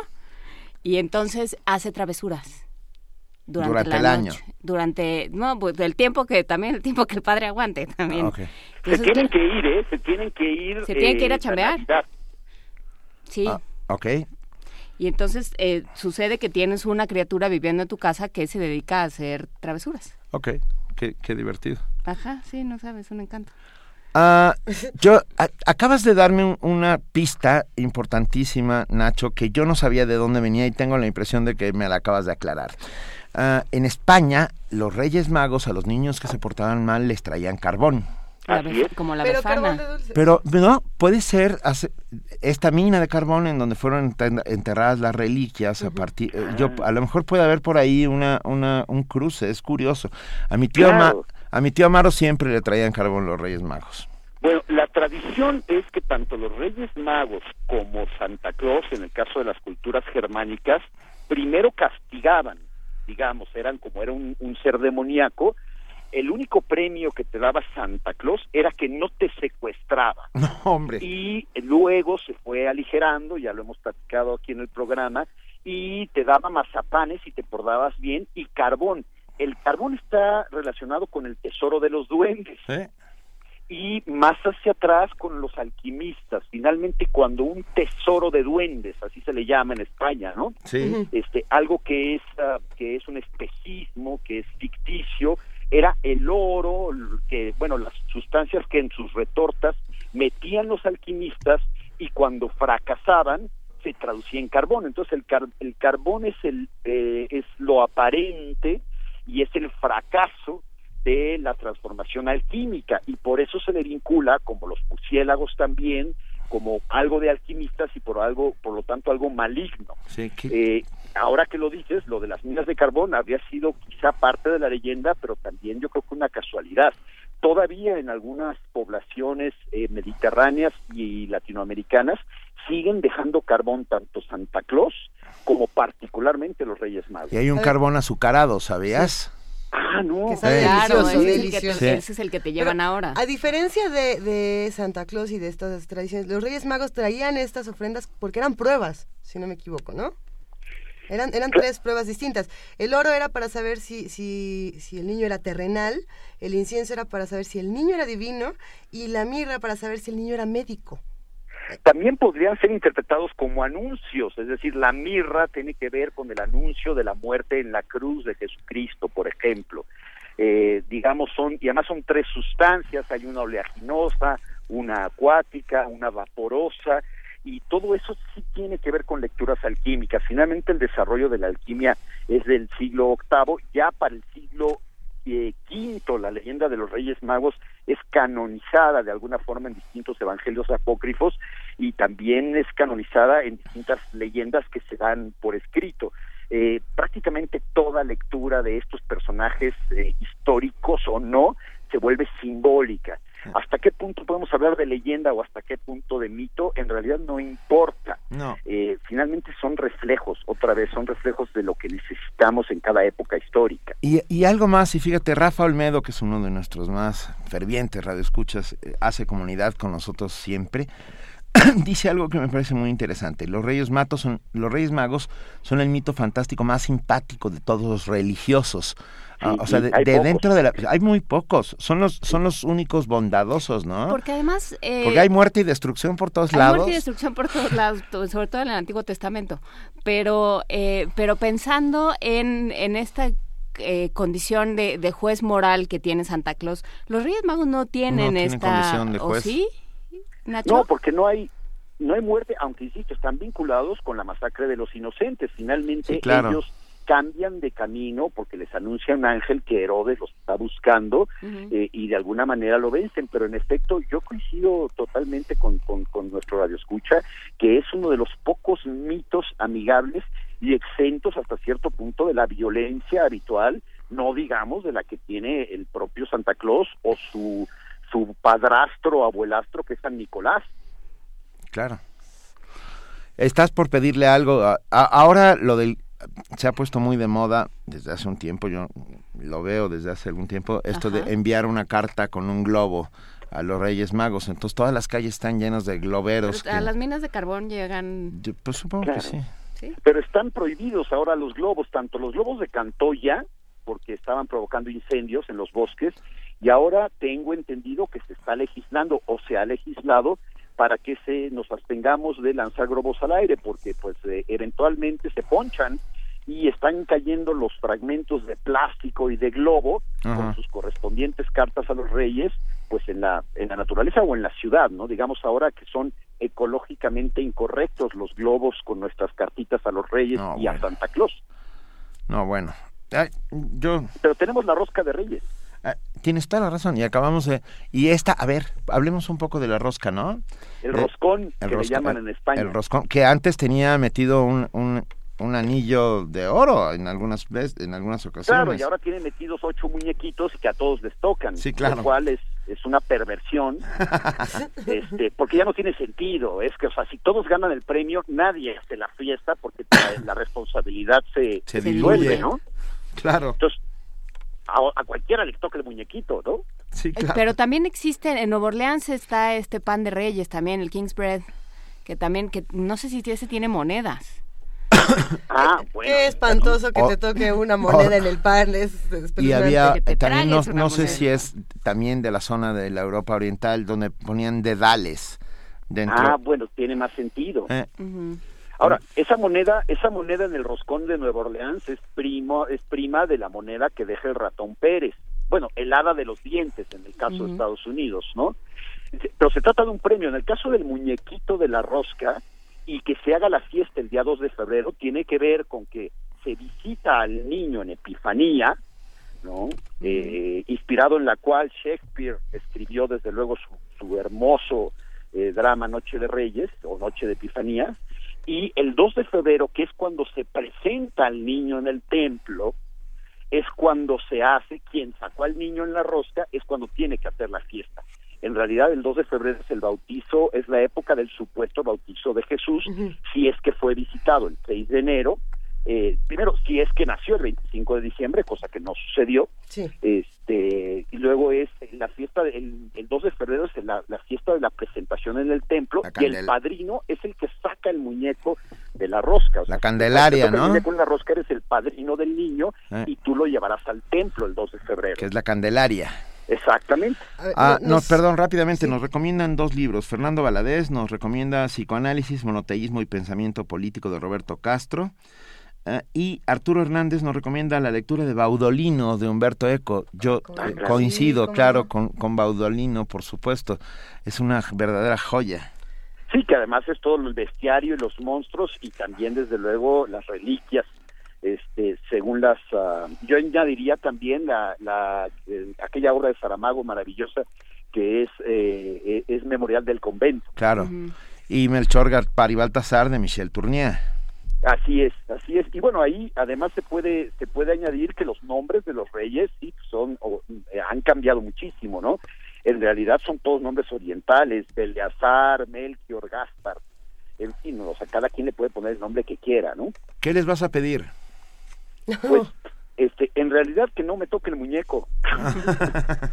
De acuerdo. Aquí vamos a hacer consenso. A ver, te estamos guardando un trozo de rosca de Estamos, Reyes. eh, to- con todos los muñequitos Con todos adentro, los Nacho. ocho muñecos. Para que no se diluya la responsabilidad. Toda para ti. Claro, que además se puede hacer trampa y sacarlos todos y meterlos en una sola pieza, eso estaría muy bien. Eso, Eso vamos a hacer exactamente contigo, Nacho Padilla. Tenemos, tenemos un mensaje dentro de escucha Doménico Nogueira que nos dice, a, a ver, a ver qué, qué tal esta historia, es como una, una suerte de epílogo interesantísimo. Dice que el niño también le obsequia algo a los reyes, dice que el niño le obsequia una caja de madera a los reyes y, y que ellos se van obsequiados con su, se van de regreso a Saba y que entonces desprecian el regalo, ahí, ahí va este asunto, lo arrojan a un pozo y mientras cae la caja de madera en el pozo, el pozo se llena de llamas. Y que al llenarse de llamas este pozo ardiente, bueno, los Reyes Magos se sorprenden, toman un poco de este fuego y lo llevan a un templo. Y, en este, y entonces se dice que desde ese entonces los reyes se vuelven adoradores del fuego de Cristo. Pero ¿qué contiene la caja? Nada. Esa ahí la pregunta. es como la de Pandora, es decir, pero es curioso que sea un contenedor que finalmente es un regalo, pero es como tiene el Aleph adentro. Exactamente. Ahí está el Aleph en el pozo en llamas que está en un garage de un en Buenos Aires. Se supone que los reyes son buscadores de la verdad y por eso van siguiendo la luz de la estrella de Belén y de alguna forma esa caja, que me parece una metáfora bellísima, sería la verdad que han estado buscando los magos de Oriente. Exactamente. Y nosotros aquí felices hablando con Ignacio Padilla, escritor y contador de historias, para hablar sobre los Reyes Magos. Esperemos que te traigan todo lo que has pedido y por lo menos No, todo lo que mereces. Y a Todo ver lo que co- y a ver mereces. ya cómo nos toca. Bueno, a ver qué tal, a ver de cómo me toca. te mandamos un enorme, enorme abrazo, Nacho Padilla. Mil gracias por estar con nosotros. Lo mismo a ustedes tres, Reyes Magos. Libros que tengas, Nacho, que, ¿Algún libro nuevo? ¿Qué vienes ofreciendo? Eh, no, no en particular de los cuentos de siempre. Ahora estoy trabajando en algunos textos en la, en la estética del steampunk, que siempre que ustedes ya platicaron de eso con Beth, este que es una es un género que me apasiona pero por ahí he puesto en la red un cuento sobre los Reyes Magos y su relación con los dragones y con esta historia de las reliquias de San Eustorgio.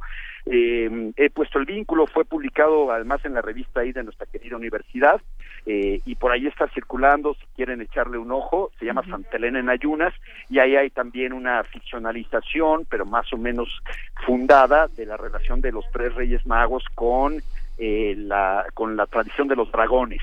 Bueno, ¿Y dónde la encontramos esta? En la revista de la universidad está, yo creo que en la página, en la página, en el portal. Ok, buscamos, de, la buscamos. De la universidad. Porque ese fue otro punto que faltó, los los eh, los animales que llevaban a los tres Reyes Magos, los que conducían. Claro, que tienen que ver con esta idea de que venían de distintos puntos uh -huh. del mundo entonces conocido, el elefante de África, el camello, el dromedario de Asia, el caballo de Europa. Eh, y desde luego pues habría que, que, variarle un poquito según fuéramos cambiando la ubicación de cada rey. Eh, sí, a mí me, los, de, los de mi casa tenían elefante, ¿eh? Ah, elefante, Sí, bueno, vale. Y había una caricatura bellísima de los tres reyes magos donde también tenían su elefante, tienes razón. En la mía somos republicanos, sí. Pobre Pero, bueno, un enorme abrazo, Nacho Padilla. Lo mismo, pero también los republicanos ponen nacimiento, no te hagas. Yo- de puro guajolote. Eso. De- tengo un nacimiento de puros guajolotes. Muy bien. Venga, muy bien hecho. órale, querido, gracias. Un abrazo a todos. Bye. Primer movimiento. Escucha la vida con otro sentido.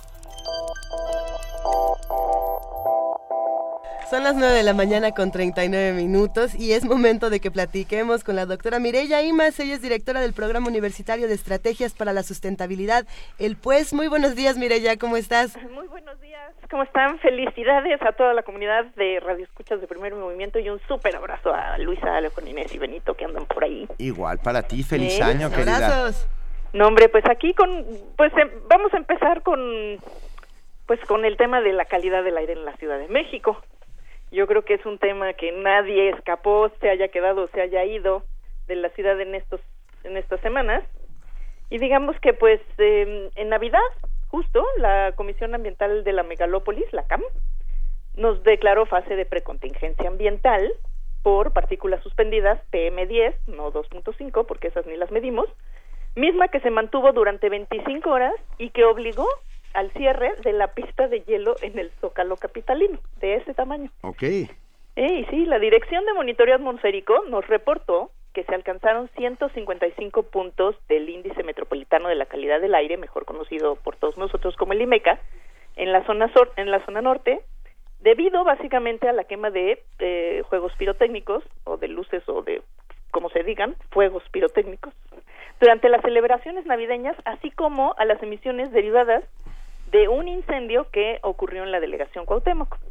Todo esto, por supuesto, sumado a la contaminación provocada por un intenso tráfico vehicular que se da en estas épocas cada año y que provocaron que en lugar de una Navidad blanca, pues hayamos tenido una Navidad bastante gris. La crisis de la calidad del aire no, me enojó, no ha mejorado mucho en los días posteriores y de hecho el primero de enero la situación prácticamente se repitió, pues estuvimos apenas a 12 puntos de la fase de precontingencia y los contaminantes se mantuvieron por encima de la norma. Es decir, hubo mala calidad del aire igual que el día de ayer. En este contexto, esperaríamos que las autoridades nos anunciaran que se está revisando qué es lo que está fallando, que pues nos presentaran nuevas estrategias o pues pongan en marcha las recomendaciones que numerosos expertos han venido haciendo, como por ejemplo las del Centro Mario Molina y que ya hemos comentado en, primer movimiento, que desde el 2014 eh, sugirió aumentar y mejorar el transporte público, incorporar las motocicletas y todo el transporte de carga al hoy no circula, fortalecer la operación del programa de veri- verificación vehicular y hacer que todo el transporte escolar, empresarial y público cuente con sistemas de control de emisiones, entre muchas otras recomendaciones. Desafortunadamente nada de esto ha ocurrido y las autoridades locales, en el caso de la precontingencia ambiental en Navidades, pues se, o sea, corrieron a aventarle la bolita a las autoridades del Estado de México y como se reportó en el diario Reforma, diciendo que, y cito textualmente a la secretaria de Medio Ambiente de la Ciudad de México, esto pasó eh, con la precontingencia del 25 de diciembre porque las estaciones que marcaron los niveles más altos fueron en el Estado de México, Jalostoc, Villa de las Flores y Tultitlán. Conforme avanzó el día, todo se vino al DF por los vientos. Y cierro comillas. Bueno, a pesar de que es una visión muy limitada de lo que está ocurriendo, se le olvida que en esta ciudad durante las épocas navideñas todos los días estuvieron sonando cohetes, por lo menos por mis rumbos, uno cada cinco minutos. No, bueno, y por los míos uno cada 12 segundos. Entonces, pues ciertamente que lo que dice es verdad, ¿no? Pero la conclusión no es echarle la culpa a las autoridades o a los ciudadanos del Edomex, este, porque ciertamente no tienen mayor afición a la quema de cohetes que los chilangos. ¿no? Como si la ciudad no estuviéramos aportando nosotros nuestra propia carga y no tuviéramos un serio problema de carencia de transporte colectivo, ojalá que todo fuera público, pero no es el caso, o como si las calles no estuvieran listas para firmar una película de guerra, llenas de hoyos, obras a medio terminar, chipotes, y esto pues obliga a los conductores a reducir la velocidad y arrancar y frenar muchas veces en un recorrido normal contribuyendo con esto también a la carga de emisiones de los automotores. Y en este contexto, pues nos preocupa además el anuncio este 31 de diciembre acerca de que los propietarios de camiones de carga y transporte de pasajeros tendrán facilidades para exentar el programa Hoy no circula. Como dicen los clásicos, éramos pocos y parió la abuela. Y que las condiciones para poder circular todos los días serán que tengan unidades de motor a diésel o gas y se sujeten a un plan de autorregulación. ¿Motores a diésel como los de Volkswagen? Mire ya. Eh, más o menos. No, bueno, pues sí, ¿no? Pues ¿Cuál sí. es la, cuál es la, la- van a ser Volkswagen a diésel, ¿no? Que tenemos una enorme certeza en que funcionan muy bien, ¿no? No, bueno, en México sí funcionan porque la- está tan mal medida, están tan mal medidas las emisiones que sí se aceptan. Pues sí. Ah, bueno, es cierto, ¿no? Ahí hay un tema muy crítico, el tema de lo que está ocurriendo en los verificentros, ¿no? Este, y bueno, pues, eh, de acuerdo con, con el centro Mario, Mario Molina, este, eh, un, la fuente más importante de emisiones de material particulado en nuestra zona es el transporte de carga. Entonces, ex- ex- exentarlo del hoy no circula, pues es básicamente tirarse Suicidia. un balazo en la pata. Claro, suicidio. Pues sí, ¿no? En Ay. fin, una cosa es segura. Para reducir los índices de contaminación en la ciudad y en la megalópolis, porque tampoco podemos pensar ya solo en la Ciudad de México para este problema, no son suficientes, tal vez ni siquiera son recomendables, más cambios en los programas tipo Hoy no circula, como lo hemos comentado ya también en primer movimiento, son una serie de acciones de políticas públicas y medidas integrales que permitan ampliar de manera efectiva el transporte colectivo, mejorar la calidad de los combustibles, invertir en infraestructura para mejorar la movilidad, sobre todo colectiva, no pe- seguíamos haciendo ciudad para los coches, y esto implica pues cambiar el fondo de la visión que tenemos de la ciudad como un sinónimo de espacio para los autos y los negocios privados, para una ciudad destinada al uso y usufructo de las personas, sus comunidades, su salud y la del ambiente. Y bueno, por lo pronto la calidad del aire es una de nuestras asignaturas pendientes desde los 80 y su mejora debería quedar entre los propósitos para que este año, para este año que inicia y ojalá lo tome en serio el gobierno de la Ciudad de México, el gobierno del Estado de México, el gobierno del Estado de Hidalgo y el gobierno del Estado de Tlaxcala, porque ciertamente esto es un asunto de la megalópolis. Pero, y este asunto de los de los fuegos artificiales, mire ya, a- más allá de darle un manazo a todos los habitantes del Estado de México que que queman cohetes, que- porque claramente es con ellos el problema y no con nosotros, eh, ¿qué, qué vamos a hacer? ¿Cómo, cómo se puede re- cómo se puede regular? ¿Cómo se puede negociar? ¿Qué, Se supone qué- que está qué hay que prohibido. hacer? Se supone que está prohibido. Bueno, pues también se supone que está prohibido en, en la Ciudad de México y te, te digo yo, este, a mí no, no tengo recuerdo, a lo mejor tampoco es que mi memoria sea tan ágil, pero no tengo recuerdo de otro momento hace ya muchos años en la ciudad en donde se tronara un cohete cada dos minutos, cada cinco minutos. En mi casa era como Beirut. Sí, no, o sea, y, y fue realmente, ah, eh, o, sea, algo de- desde mi punto de vista que no había ocurrido hace mucho en la ciudad.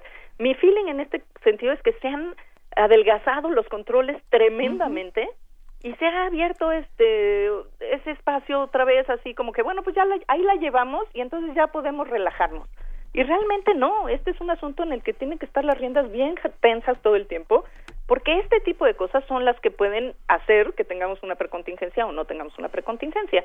Y bueno, en el Estado de México la cosa es todavía más laxa, pero bueno, pues tiene que ser una acción y para eso se creó la Comisión Ambiental Megalopolitana, este, porque pues es un asunto de una megalópolis, ya no podemos o sea, los límites que hemos trazado políticamente pues no corresponden con la realidad este ambiental, entonces pues pues no tiene sentido seguir operando como entidad independiente cada una, sino realmente vamos a hacer caso a las cosas que surjan de este espacio este pues pluri de, varios gobiernos, ¿no? plurigubernamental. Tienes toda la razón. Y por lo pronto, bueno, pedirles a todos que eviten los cohetes. Pues sí, hay que evitar los cohetes y hay que pues hacer una apuesta nueva de ciudad, de megalópolis. Y está ocurriendo, o sea, podríamos decir, ay, es que estos les encanta soñar. Bueno, sí, sí nos encanta soñar, pero aparte está ocurriendo ya en otras ciudades del mundo. Están regresando los ríos, este, ganando el espacio a las calles, ganando el espacio a los, a los arroyos vehiculares para el uso peatonal, para el uso de bicicletas, para el uso recreativo de la gente. ¿Por qué aquí seguimos haciendo em, y seguimos empeñados en construir cada vez más espacio para los coches? Porque además hay un, está muy bien estudiado esto que se conoce como tráfico inducido. Mientras más calles hagas tú para los coches, más coches va a haber. Y eso lo vivimos dramáticamente a partir de la construcción de los ejes viales. Sí, no, además nos encanta soñar, pero también respirar eh, parejito, ¿no? Pues sí, por supuesto, ¿no? Sí, mira, nos escribe un, alguien que hace comunidad con nosotros, Andy Saavedra, que dice, en mi opinión los que más contaminan son los vendedores de tamales y las hamburguesas al carbón. No, no, lo sé, no lo creo. ¿Los anafres? Bueno, pues mira, sí contaminan, pero sí, o sea, es un tema de números, ¿no? Sí. ¿Cuántos puede haber comparado con los prácticamente casi 7 millones de vehículos que hay en la zona metropolitana? Y José Reyes nos escribe algo que, estoy helado.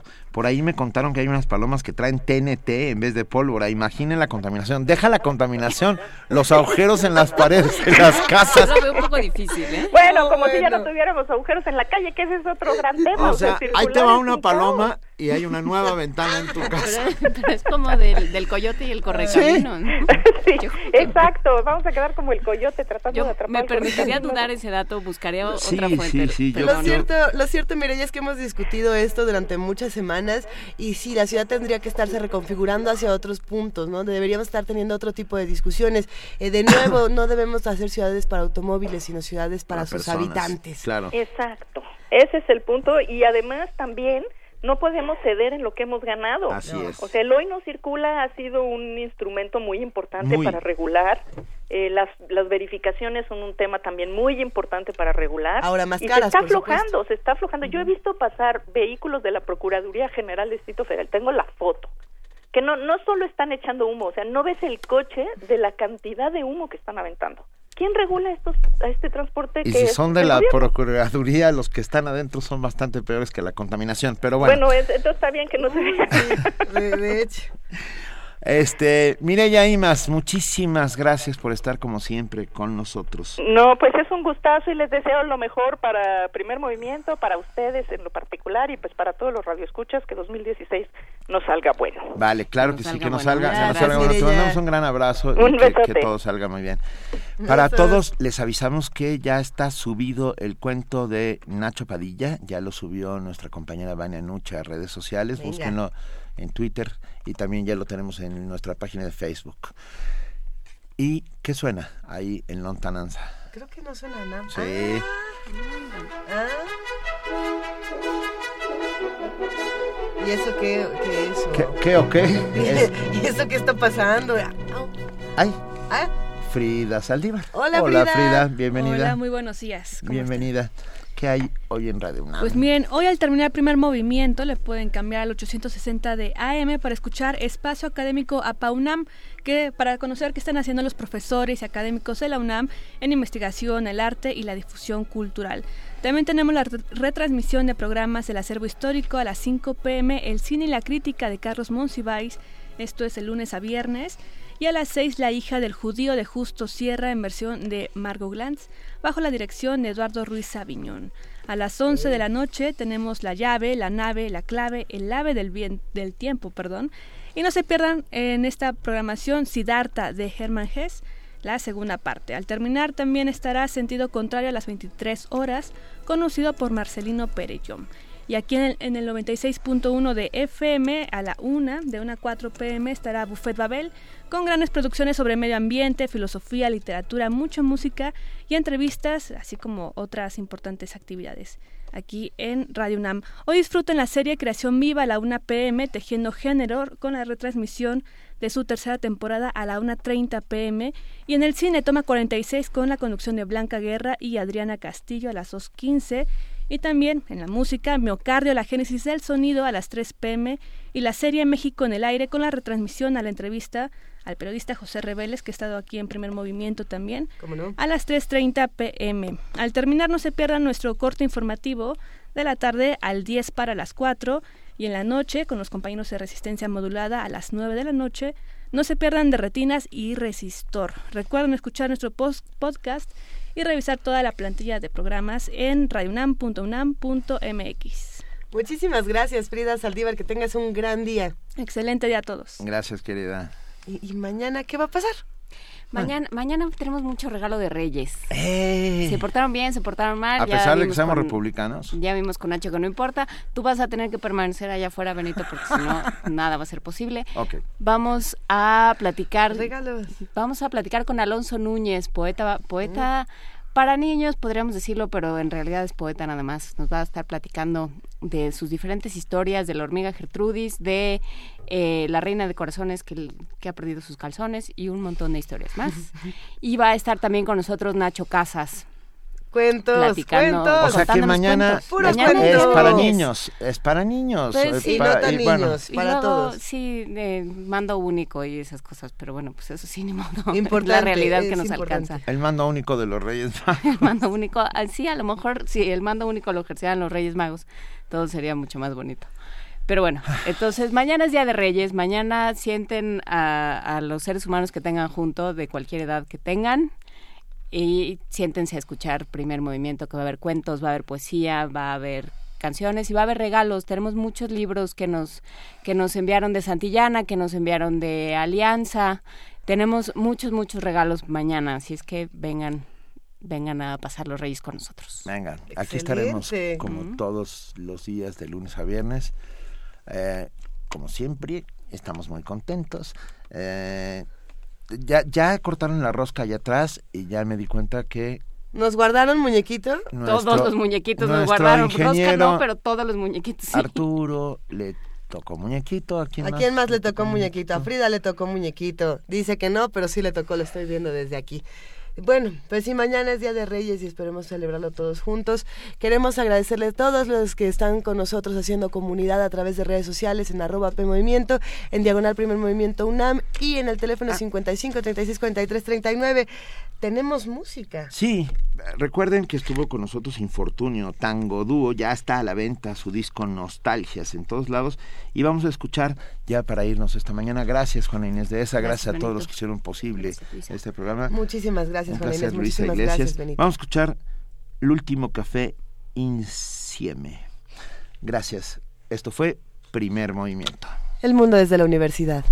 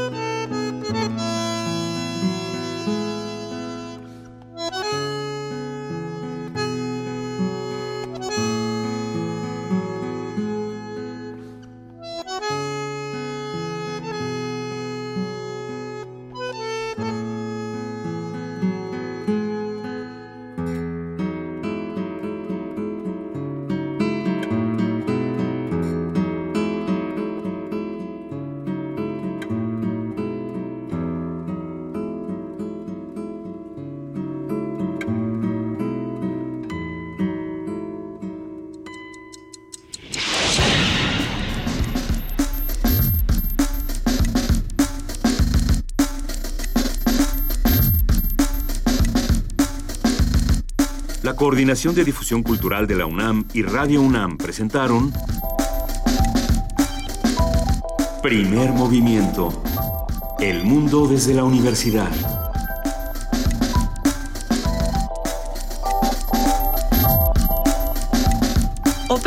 Técnica Arturo González. Información Antonio Quijano, Amalia Fernández, Miriam Trejo, Dulce García, Cindy Pérez Ramírez, Cristina Godínez, Abraham Menchaca, Vania Nuche y Patricia Palacios. Producción Silvia Cruz Jiménez, Frida Saldívar, Paco Ángeles, Ameyali Fernández y Tamara Quirós.